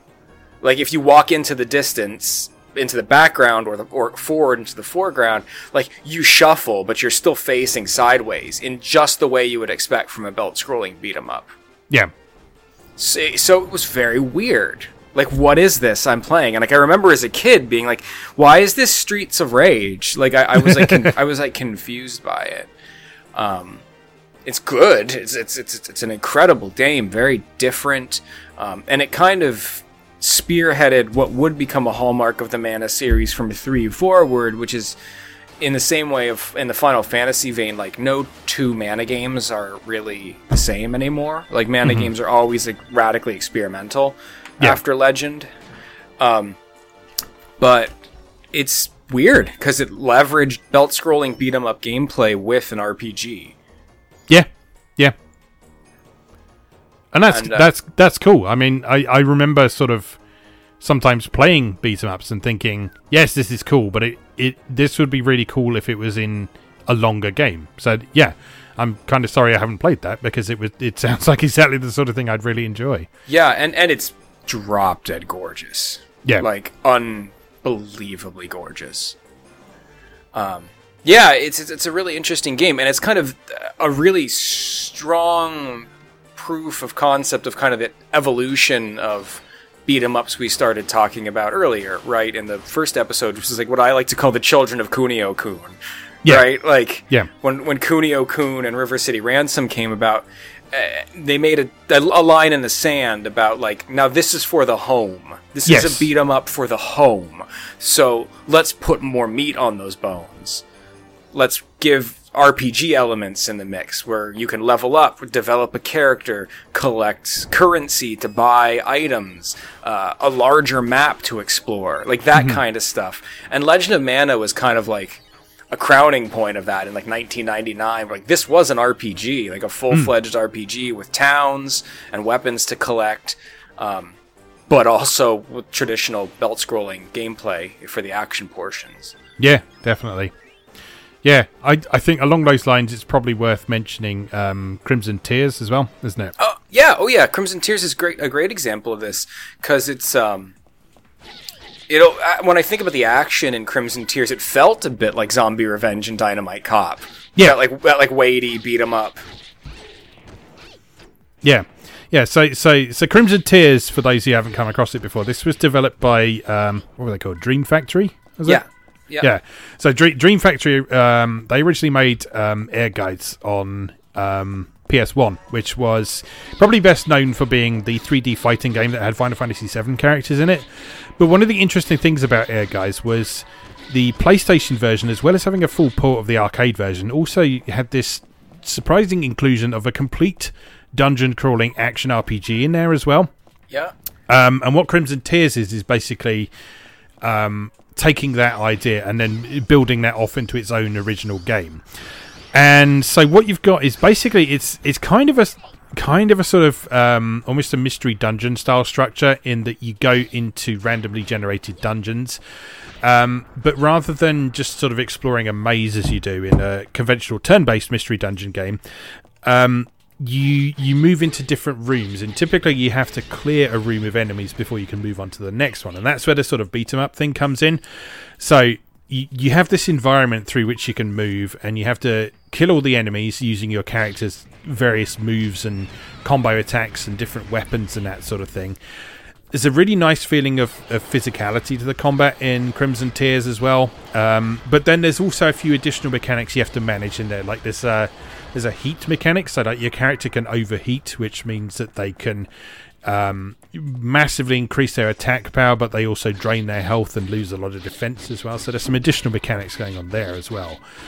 But yeah, Crimson Tears is a really cool game um, that I, I like a lot. Um, and it's a, another good example of, of taking the conventions of beat 'em up mechanics and so on, and then fitting them into a different structure that is very much designed for the home rather than for the arcade experience. Uh, but yeah, it's a super cool game that's well worth checking out if you've got access to a to a PS2. I remember when I first told you to check that out, and then you like grabbed the copy, and it like totally like wrecked you. You, you were like so you were like so into it for like a couple weeks. It's a great. That's a. It's one of the coolest games that nobody ever played. Yeah, yeah. Nobody played that game. It had a beautiful cell shaded character, like character models. Like, what a game! Hmm. Yeah, fantastic game, fantastic game. I really should get and finish it at some point. I got to a point where where it was getting a bit difficult, um, so I, I, kind of set it aside for a little while. So actually, I should definitely get back to that at some point. But uh, yeah, there's, there's, some some really cool boss fights in that as well. I remember a lot of sort of really interesting sort of pattern recognition boss fights and that sort of thing. And it also did um, kind of um, a proto Dark Souls go and get your body thing as well, didn't it? Because. Like yeah. if, if if one of your characters died, you could then go in and send one of the other characters to rescue them, but you you had to do that against a strict time limit, and the only way you could find them was by following audible prompts, which is mm. really interesting. Um, and then if you pulled that off, you could get some nice experience bonuses for that as well. That's so, yeah, from like that's a that's a holdover from like the Diablo action RPG. Yeah, yeah, definitely, definitely.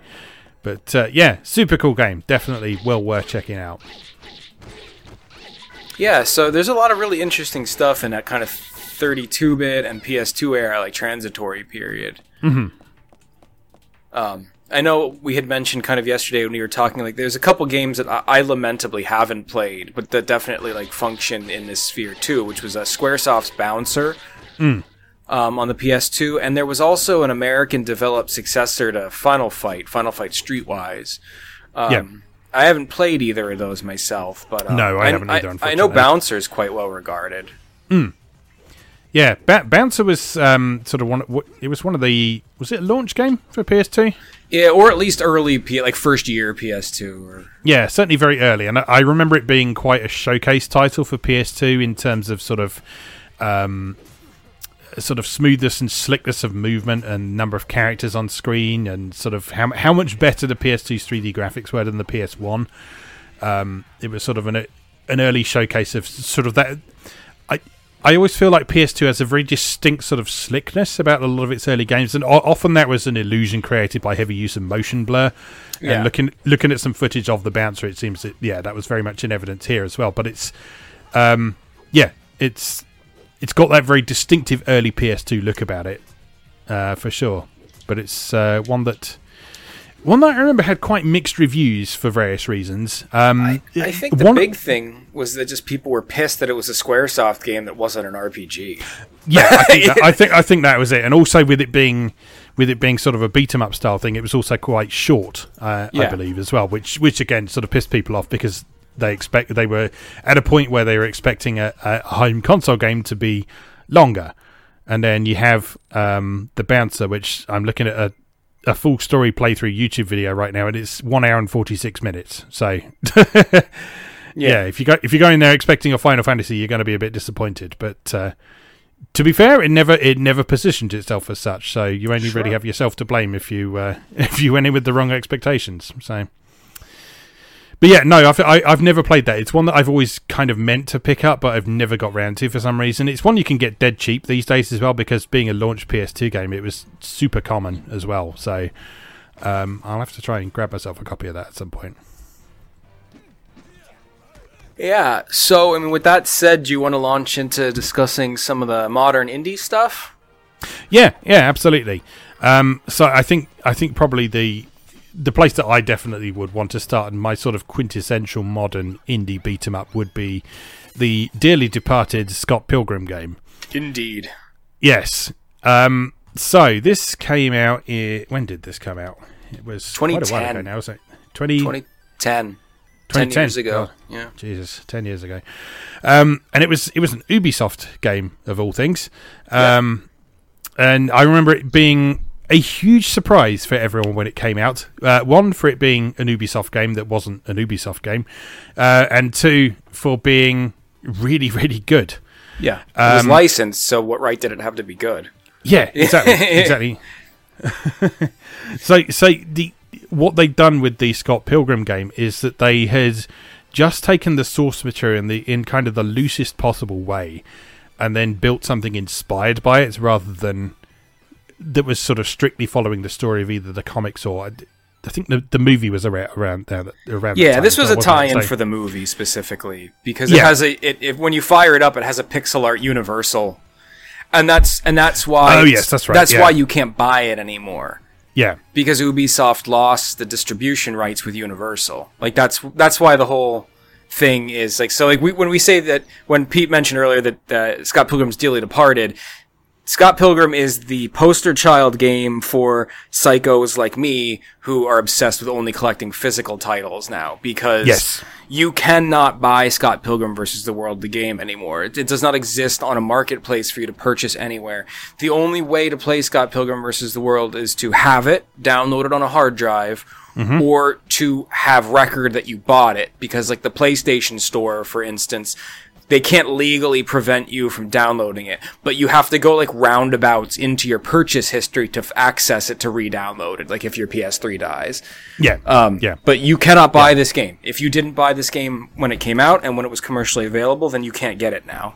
Yes, I mean, and also legally. this was a console exclusive as well, so there's not a particularly easy way to back it up either. Uh, so I mean, I mean, there are ways to sort of get backup versions and pirate copies of PlayStation 3 and Xbox 360 games, but it's a, it's a lot more, it's a lot trickier and a lot more effort than it would be if it was available on PC as well, which is uh, an awkward part of the whole thing. But yeah, it's a, it's a crying shame that this game isn't available anymore because it's fantastic. It is so good. It's it's an evolution of what you were just talking about with the Kunio-kun games. I mean, let's be that- let's be frank. This is a Kunio Kun game. Yeah, yeah, absolutely, absolutely. this So- is hundred percent in all but name. Yes, yes, yes, absolutely. So you've you, you've got sort of uh, the RPG mechanics. You've got leveling up. You've got going into shops to buy food, which increases your stats. Um, you've you've got a strong emphasis on replaying to power up your characters and sort of uh, replaying levels and being able to beat stuff a lot more easily. And yeah, it's it's it's a fantastic game. And we should absolutely also mention the presentation as well, which was Oh, yeah. What's his name, Paul Robertson. Yeah? Paul Robertson. Yeah, this is the first. This is the first encounter I ever had with Paul Robertson's work. Yes, same, same, same. So I, I think you know a bit more about him than than me. So do you want to give, give us a bit of context? I mean, I don't really know much about him other than, than the fact that I'm obsessed with his entire like body of work. like he's he's one of my personal heroes. Um, I, you know, I don't know much about him as a person, but essentially, Paul Robertson is a very talented pixel artist with a very distinct visual style. Um, and he is most commonly known for his collaborations with, um, uh, well, so Scott Pilgrim versus the World, the people at Ubisoft who made this game would later leave Ubisoft and become Tribute Games. Oh, really? That makes a lot of sense. So this is this is Tribute Games. This was this is a Tribute game in all but name. Tribute Games Yeah. didn't exist when this was made, but the development team at Ubisoft who made this would leave and found Tribute. Ah. So so Paul Robertson kind of it was their pal. So like net when you play like Mercenary Kings or Curses and Chaos or um oh what's that other game? Flinthook. yeah, Uh, it's all Paul Robertson because Tribute loves working with him, and they all Mm-hmm. work. They all work together. Um, so I mean, the, we also have like Scott Pilgrim versus the World to thank for that. Like we wouldn't have Mm-hmm. Tribute games if it wasn't for them. Yeah, Uh, that's yeah, but like, I mean, Paul Robertson, besides his work in games, um, his kind of work has a lot of cross media potential. So he has the distinct honor of um, actually being asked by Fox to do a Simpsons opening. Oh, cool. So like Paul Robertson actually did a full pixel art animated Simpsons opening. Nice. So like that's a real thing. Um, he he collaborates with uh, Adult Swim quite a bit to do promotional material for like Rick and Morty and like some of Yeah. their other properties. So like his works, there's a chance you've seen Paul Robertson's work whether you know it or not. Yeah, yeah, definitely. He also makes these giant, like thousand, multi thousand by multi thousand pixel animated posters, which are unreal. Um, and some of his work is kind of known for like it's being extremely irreverent, like nudity, gore, but like but like with a cutesy presentation. So it's like very strange and like off, like off center. like he's his original work is quite amazing. Yeah, yeah. I th- I think after after playing Scott Pilgrim, I think one of one of the first things I saw of his um, that was that was uh, not a game or something like that was um, Pirate Baby's Cabana Battle Street Fight 2006. I don't think I know that. I don't know if you've ever seen that before, but it's it's a 12 minute animation that is presented basically as a side scrolling beat 'em up, and it's it's all in black and white, um, and it's it's just fantastic. Um, and again, that's incredibly irreverent. There's tons of blood and gore and ridiculous things going on, and like the main guy beating people around the head with a baseball bat and knocking zombies' heads off and that sort of thing. And it's it's just one of the most beautiful things I've ever seen. Okay, I have And- seen this. Yeah, I just didn't know what it was called. yeah. It's, This is it- from it's- 2006, so this is from before Scott Pilgrim. Yeah, yeah. And d- the thing I like about this is is basically the the sort of style of this is very much what he did in the Scott Pilgrim game. So like, I I looked at this game. Yeah, I looked at this video thinking I want to play this game, and then I realized that I already had played this game because it was basically the Scott Pilgrim game. Yeah, exactly. So so uh, Paul Robertson's thing very much is sort of having this sort of deliberately limited using the sort sort of deliberate limitations on resolution and color palette and stuff like that but then combining that with beautifully elaborate detailed smooth animations. So like every animation he does has loads of frames to it so everything is super slick. And you could see that throughout Scott Pilgrim the game as well with um like even even just like incidental stuff like the shopkeepers you'd walk into a shop and there'd be someone standing there and just like their idle animation would have r- ridiculous number of frames of animation in it and it mm-hmm. was never to be a girl with massive tits jiggling up and down as well which was brilliant Paul Robertson specifically has a very unique and magical ability to render beautiful breasts with like eight pixels. I don't know. I don't know how he does it. Like with his color choice and like specific shape, like and Yeah. the way he animates bounce. It's like this girl is like 16 by 16. And I'm in love. And pixel, pixels, 16 by 16 pixels. I'm like, what the hell is going on? Like, he's amazing. And like, I specifically love his style, not to make this like the Paul Robertson episode, but like, um, Paul Robertson does very dark, often black outlines. yeah And that's something that's often frowned upon in the traditional pixel art community yeah as being lazy.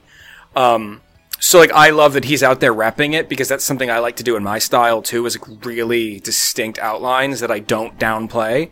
Yeah. Um, so that gives all his work a very very cartoon look, and it's just stunning.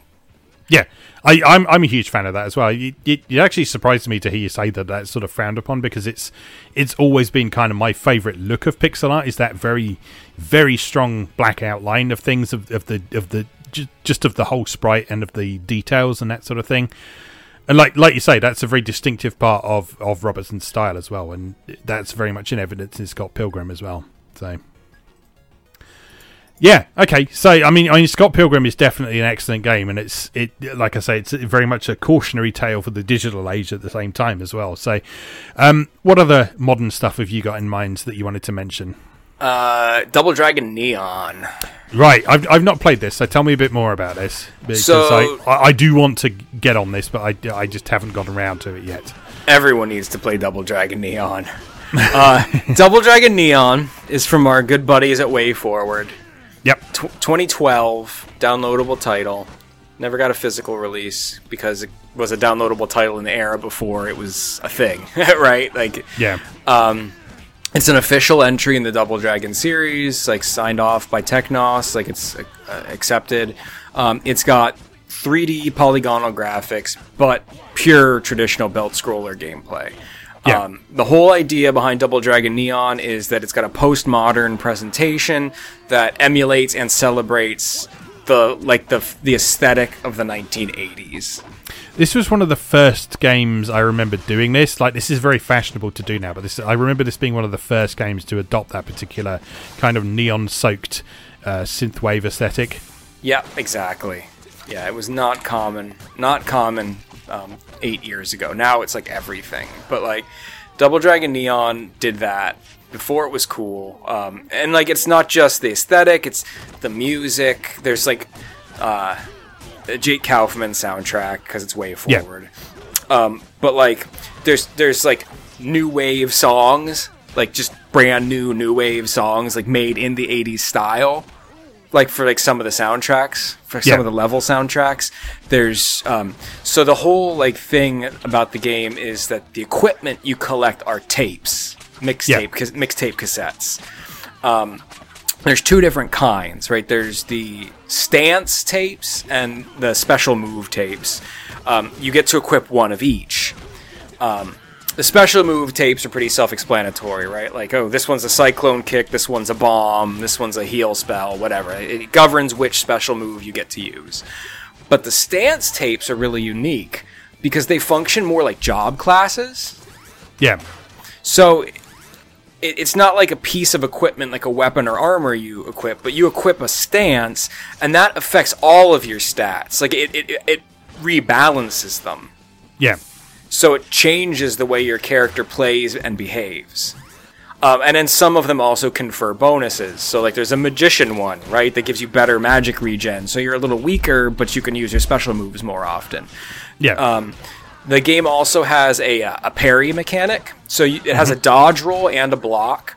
Uh, if you block with proper timing, you, you you get what's called gleam, and when you have gleam, you do double damage. okay.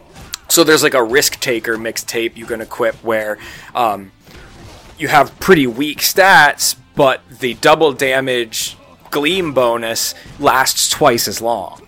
Okay. So if you're good at the parries, you can just keep that going constantly. Yeah. But, so there's all kinds of emphasis for replay, right? Because you're going to want to try the different levels over again with different combinations of move and stance. Um, then to add to that further replay value, the mixtapes get leveled up. Okay. Um, so they every time you collect a double of a mixtape you already have, it levels up that mixtape. Okay. Um, so enemies drop them as loot. You can buy them from shops. So you're always powering yourself up, changing your stats. Um, there's a guy. Uh, they have level caps on the mixtape, and you can go to the tape smith and pay him to expand the level cap on the tapes, so you can get more. You can gain more and more power. Um, just it's it's really well made. It's it's an example of how to do this right. How to take the beat 'em up formula and make it into something with consistent replay value, um, heavy, strong presentation. It also has the best end credit sequence in any game I've ever played. Yeah, I've, I, I- I've heard about this. I haven't I haven't sort of experienced it for myself, but yes, I've heard about this. Yeah. I'm just I'm just watching some some footage of this while you're playing this, and dear God, the feeling of impact to everything you do in this game. oh yes, It's Yeah. amazing. It's like even there, there was even like like a sequence where he, he was just putting a key in a lock, and like the way he sort of winds up to do it, and then just slams this key into the lock in the background. It's just like, oh, oh yeah, yeah. You you you feel this game. It's Yeah. it's it's it's a it's a huge like extrapolation of what we talked about in last episode, which was that in an age before Rumble, the use of satisfying sound effects and hit stun were something that made beat 'em ups very unique because it had a very specifically strong sense of physicality. And Double Dragon Neon is this extrapolated to the nth degree. Like the mm-hmm. feeling of weight on the dodge roll is like heavy. Like the every hit you land, especially if you parry, or like the the feeling of wind up for the roundhouse kick. It's like unreal. And it's all done with anima- you know, animation, just good Yeah. timing, proper framing. Like it's just a really it's a tight package. It's a it's a hmm. really well made game, and I'd give anything to have a physical copy of it. Hmm. yeah. Well, I know I'm downloading when we're done here. Then. Oh, you'll love it. You'll absolutely love it. Oh yeah, I'm absolutely sure. It's. It, I, I remember a load of people talking about it when it first came out, and, and, and thinking I'd love that, but just for one reason or another, I've just never never gotten around to it. But uh, yeah, I'm gonna have to make some time for that. I think. Also, the artist who did all the character art, uh, he goes by Genzoman. Mm-hmm. Um, he he's just unreal. He's so good. His specific style, uh, he's very very popular. Um, yeah, it's just you know if you've ever if you've ever wanted to hear. If you've ever wanted to play a beat 'em up where the main enemy is a samurai tribute to Skeletor from from, from He-Man, yes. It's like if you've ever if you've ever wanted to have the experience of Skeletor kidnapping your girlfriend, and then you go on a beat 'em up adventure to save her, which involves you getting in a dojo that turns out to secretly be a rocket ship, and then you have to f- and then you have and then you have to fight ninjas in outer space while Skeletor berates you. Like then Double Dragon Neon is the game for you. Fantastic. Fantastic. It takes Well, I- nothing seriously. Yeah. I think that's that's probably a good segue to talk a little bit about River City Girls, then, isn't it? Yeah, because in many ways, River City Girls just feels like a sequel to Yeah. Double Dragon Neon. Yeah, absolutely. So, so, so River City Girls is it is an official Kunio Kun game, Yeah. um, but it's it, it, it's sort of over over the years Kunio Kun and oops, excuse me, uh, over the years Kunio Kun and Double Dragon have kind of um, crossed over so that they they are now sort of unfolding in the same universe. I don't know if that was always the case, but it's it certainly is now.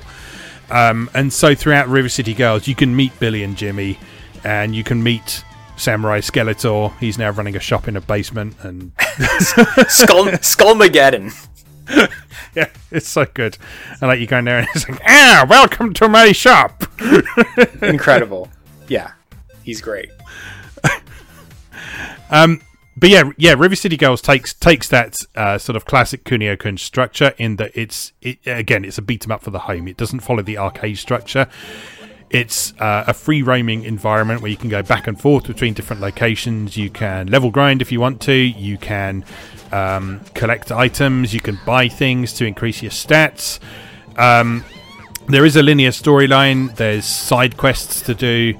Uh, there's bosses to fight. There's beautiful animated sequences introducing all those bosses, and um, yeah, yeah, it's it's it's a really cool game. I, I, I really enjoy River City Girls. Yeah, yeah, it's it's fantastic. Soundtrack's great too. Holy shit. Yes, yes. A- a- Again, I think that's that's sort of taking a lot of cues from Double Dragon Neon as well, isn't it? Because there's there's again there's some sort of original songs as part of the soundtrack to River City Yeah. Girls, and it, a lot of those again are sort of 80s synthwave inspired stuff and that kind of thing. So Yeah, yeah. Also, I really loved the um the enemy recruitment mechanic. yes, yeah, Yeah, so Yeah. you can beat enemies into submission, and then sometimes they'll have like a little indicator that you can recruit them, and then they basically become like summons. They become your special, like a, a- an, an extra special move you can pull off. yeah. It's really cool. Yeah. Yeah, and then and then each of the different character types they have their own unique animation and attack pattern and stuff like that. So so like some will come down and they will sort of roundhouse kick people in in the face. Some of them have weapons that they will throw or shoot or that sort of thing. I love the Arnie inspired ones who are just like Uh, I can't deal with just like the pretty like class president girl one that like comes down, like does her like flash kick, then like checks her her fa- her face in her compact mirror, like flips her hair, and then jumps away. I'm like, yeah, it's so good. yeah. But it, this is Yeah. classic WayForward, right? Just like, such a beautiful attention to detail and animation, and like even meaningless characters are so full of character because they're so dedicated to essentially the art of animation. Yeah, yeah, and I mean that that that extends to a lot of the static imagery as well. So, like if you go into the um, into the various shops in the game, it shifts from the pixel art aesthetic to this sort of beautifully presented 2D artwork of the two main characters and the shopkeeper. And each of the shopkeepers is unique, and they're they're presented in their own way, and they- they've got their own voices and. For those who sort of follow things like um, internet and YouTube culture, a lot of those voices are like guests from who are famous in their own right for various things. Um, so like if you if you watch Game Grumps, for example, then like Danny from Game Grumps is is either Billy or Jimmy. I can't remember which one he is. But, Oh, uh, I didn't know that. That's cool. Yeah, but like you- like you show up there and he's like, hey hey dude, how's it going? and then like, like you, you meet the other one, you, the other one of Billy and Jimmy, who's running a dojo somewhere else, and he's constantly crying about missing his brother and stuff like that. It's brilliant. There's so many sort of pleasant little sort of series fan service touches throughout that game. Yeah, it's it's really good. Um, I don't think there was any surprise when it turned out to be really good, but it's No, it's really no.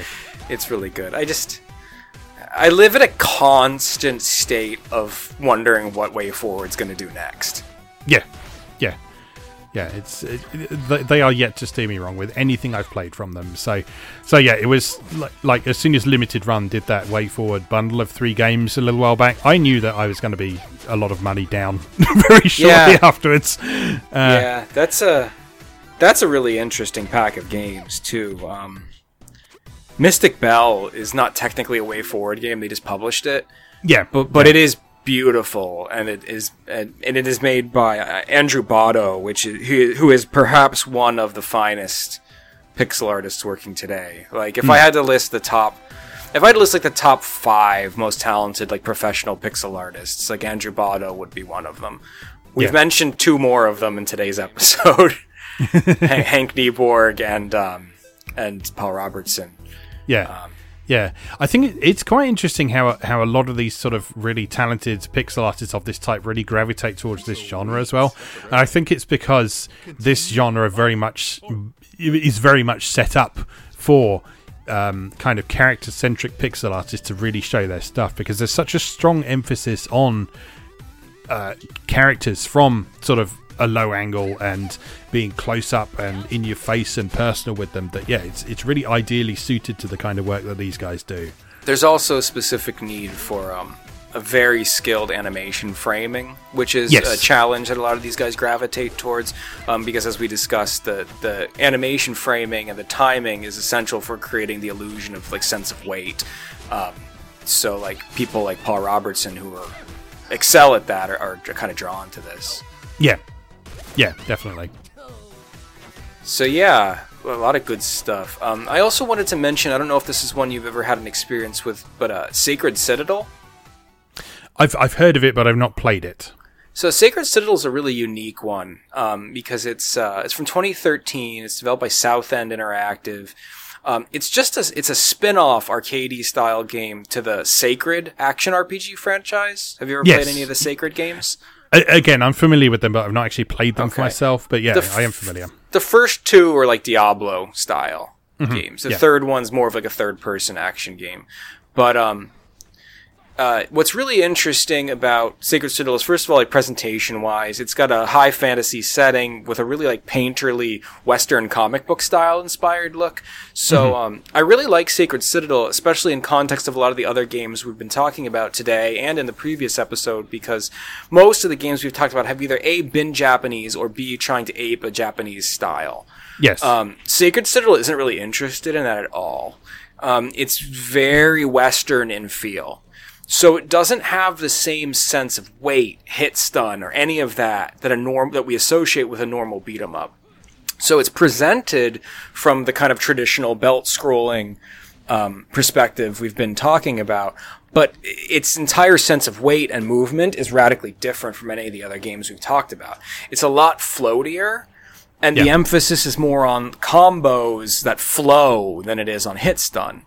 So um, there's the same kind of importance to like enemy juggling and um, and crowd control, but because of the higher emphasis on movement and mobility, um, the way you have to handle that is a little different than in a Japanese style beat 'em up. It's more yeah. about staying on your toes and chipping away at multiple enemies and like weaving in between them.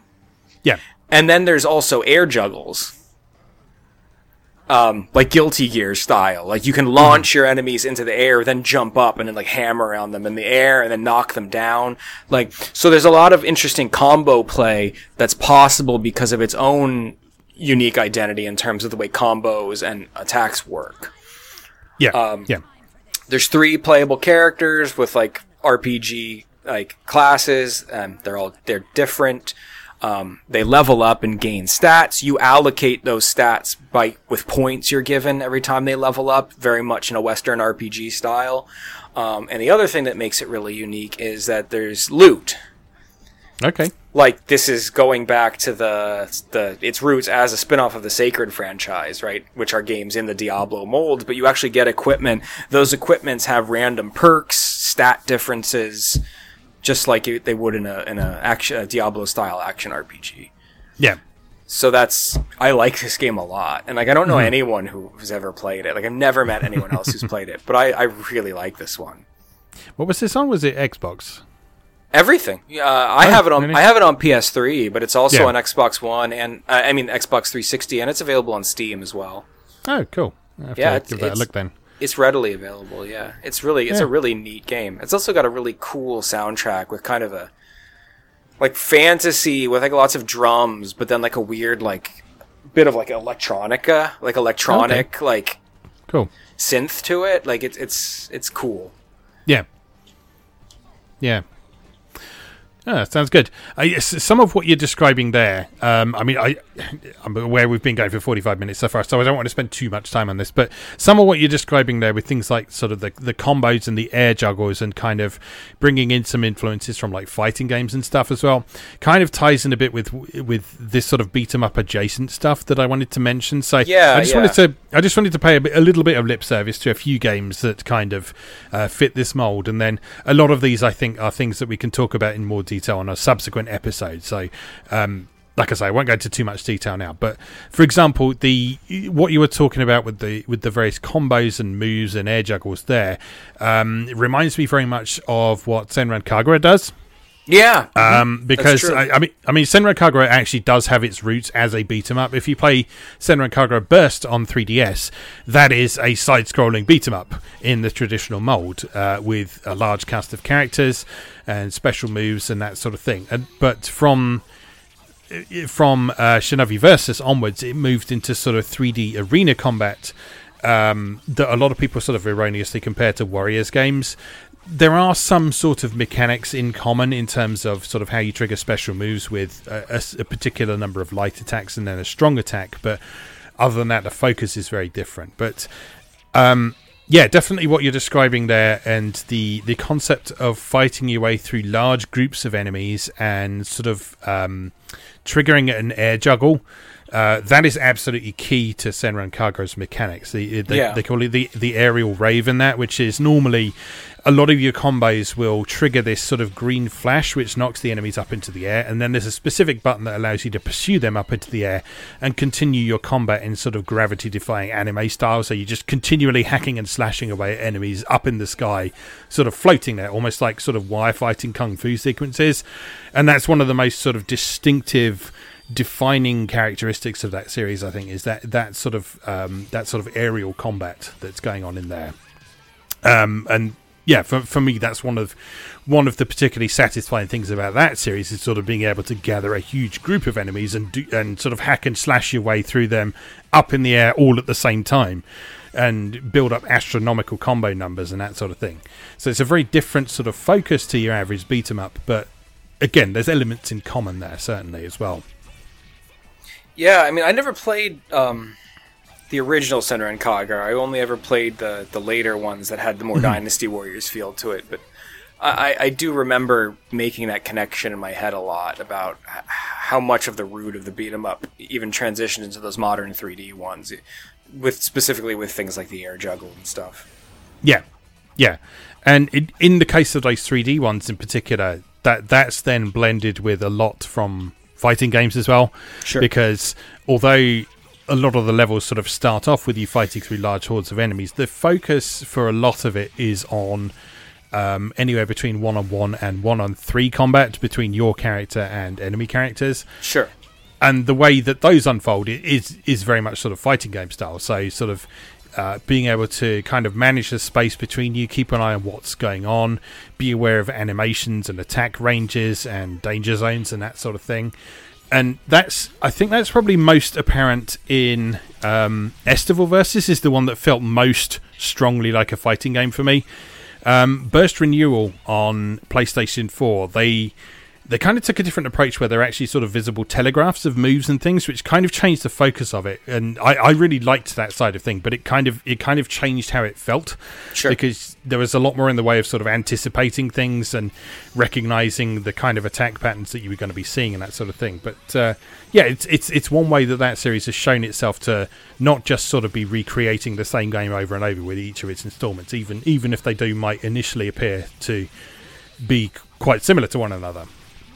But uh, yeah, that's that's a long-standing favourite of mine with good reason. So just just from a mechanical perspective, and that's not even getting into sort of the appeal of the characters and the stories and so on as well, which is a, a whole other discussion certainly.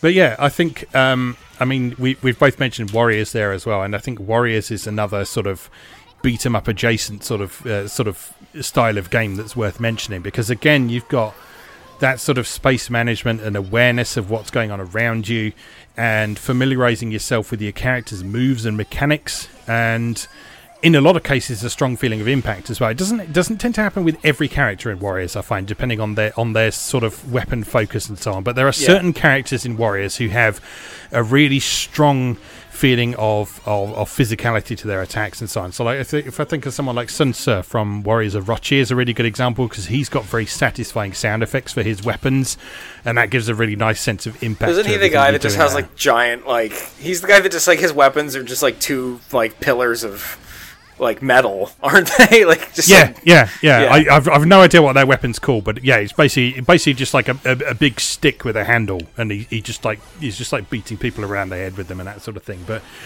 they complement that this sort of animations for that really nicely with some really satisfying sort of kung fu kung fu whoosh sound effects. and- yeah. yeah, it's great. um, yeah. So, uh, and I mean, then beyond that as well, um, you've then got uh, sort of the, the the whole new genre, which is sort of the character action genre as well, which again is a discussion in itself. Sure. But I think it's I think it's worth acknowledging that uh, that genre owes a lot to beat 'em ups in terms of structure and mechanics as well. Um, yeah. but well, I mean, it's Kamiya loves the beat 'em up.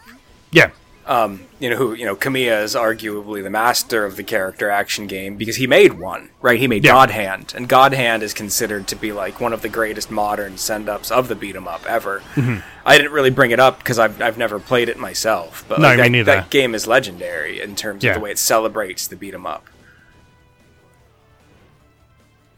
Yeah, definitely. So, like I say, all those things are things that would uh, that are worth exploring in their own right in the future. But I think we've covered a, a nice sort of cross section of sort of the more modern side of things and I think those crossover titles there. I think there's one more thing worth mentioning. Okay, this, go for it. this, This is obviously segue into a potential much larger discussion, but I think we would be remiss if we didn't bring up Yakuza. Yes, yeah, Um, absolutely. because there's there's a widely believed theory that as far as Sega's concerned, Yakuza is Streets of Rage. yeah, Like because it is, right? I mean, when you think especially about the original Yakuza, like what the Yakuza or Ryuga Gotoku games, Gotoku games present us with is an open world RPG where the battle sequences are instanced beat 'em up yeah, like that's it. Like yakuza's everything we could love about a modern beat 'em up right? Like pick up picking up items and using them blocking dodging hit stun uh, combos. It's this is it. Like this is probably the most modern evolution of the home beat 'em up is yakuza. Yes, yeah, definitely. I mean, Yeah. I'd, I'd rather do Yakuza episodes, but I think it's important. I think it's important to really discuss how Yakuza kind of represents the pinnacle of exactly what we're talking about. Yeah, I, I, I think that's that's exactly right, and I think, um, yeah, Yakuza is re- is really interesting because it's it's really hard to pigeonhole Ya- Yakuza. Yeah. Oh Uh, yeah. and, and, that, and that's a that's that's a great thing, I think, and that's that's one of the wonderful things about it. It's like I've seen some people refer to Yakuza as a brawler, and I and like I know that that that's wrong. Like that that that just immediately strikes me as being wrong, but they're not wrong to mention it because, as we say, combat in Yakuza is very much inspired by modern beat 'em ups. But then you look at all the other stuff you can do in Yakuza as well, and you think, well, it's clearly not just that, but it's as you say, it's it's an absolute evolution of what we're talking about there, of of basically an evolution of the Kunio Kun formula, I guess, in many yeah. ways. Yeah, exactly. Exactly. So yeah, but as you say, I think that's definitely something that we can we can spend a, at least an, a whole episode talking about, probably for each game, I'm sure. Yeah. probably. Probably. Uh, but yeah, um, but yeah, now that now they're all out, we can uh, we can potentially think about doing that at some point. Yeah. but uh, yeah, Yakuza that is my sig- favorite game to buy and never play. and never play. because it's terrifyingly daunting. Oh god, yeah, I know the feeling. I know the feeling. But uh, yeah, I, I, I, I've got that sort of mentally penciled in for doing some sort of mega feature at some point because I do want to do them because the Yakuza games that I have played, which are the original two uh, PlayStation 2 versions of 1 and 2 and then the PlayStation 3 version of 3, I had such a good time with all of them, but I, I definitely want to revisit them at some point, but it's as you say, it's just sort of getting over that initial mental block of of getting into them and it's it's it's not even necessarily a reasonable mental block because the actual sort of story side of Yakuza games tends not to be that long, so you can technically beat a Yakuza game probably in about ten hours or so. But but yeah, there is. I've seen I've is, seen hundred I've seen hundred hour, two hundred hour Yakuza files on online. Yes. Yes, yes. But that's if, just because everyone wants to manage the hostess clubs and race RC well, cars and well, yeah, yeah. It's it, it's because it's it's more than just that main story. It, it is a, a living in this little specific part of Japan simulator, uh, and yeah, yeah, wonderful experiences. So so definitely something for us both to at least think about doing at some point. but anyway, anything else you want to bring up before we wrap up for today? No, I think that's it for me. That's that's some good games we've talked about today. All right, good stuff. And I'm off to download Double Dragon Neon then, I guess. Oh, I can't wait. the the level two music will destroy you. Ah, I'm sure. I'm sure. All right. So before we leave for today, then, would you like to tell people where to find you online? Yeah, absolutely. Uh, you can always find my artwork at mrgilderpixels.com. I also uh, share work in progress shots and finished pieces on uh, Instagram. Uh, my screen name on there is also Mr. Gilder Pixels. Cool. And you can find me on moegamer.net, writing most weekdays. Um, and uh, so that's where all my written work is. You can also find me on YouTube. Uh, I rediscovered the other day that I've actually got a friendly short YouTube URL, um, that, so I don't have to remember that sort of 300 character unique identifier. So if you want to find me on YouTube, uh, uh, if you're listening on SoundCloud or so on, you can go to youtube.com forward slash C forward slash Pete Davison, uh, and you can find me there. Um, so uh, I do Atari A to Z three days a week, uh, covering Atari 8 bit, Atari ST, and games from the Atari Flashback Classics collection, along with Let's Plays of the Warriors series and Final Fantasy, uh, and occasional other bits and pieces when I find the time and/or energy to do them as well. So do check them out because uh, I work hard on that stuff, and it'd be lovely to have some more views on some of them. Um, yeah, just remains for me to say thank you very much for watching and/or listening, and we will see you again next time.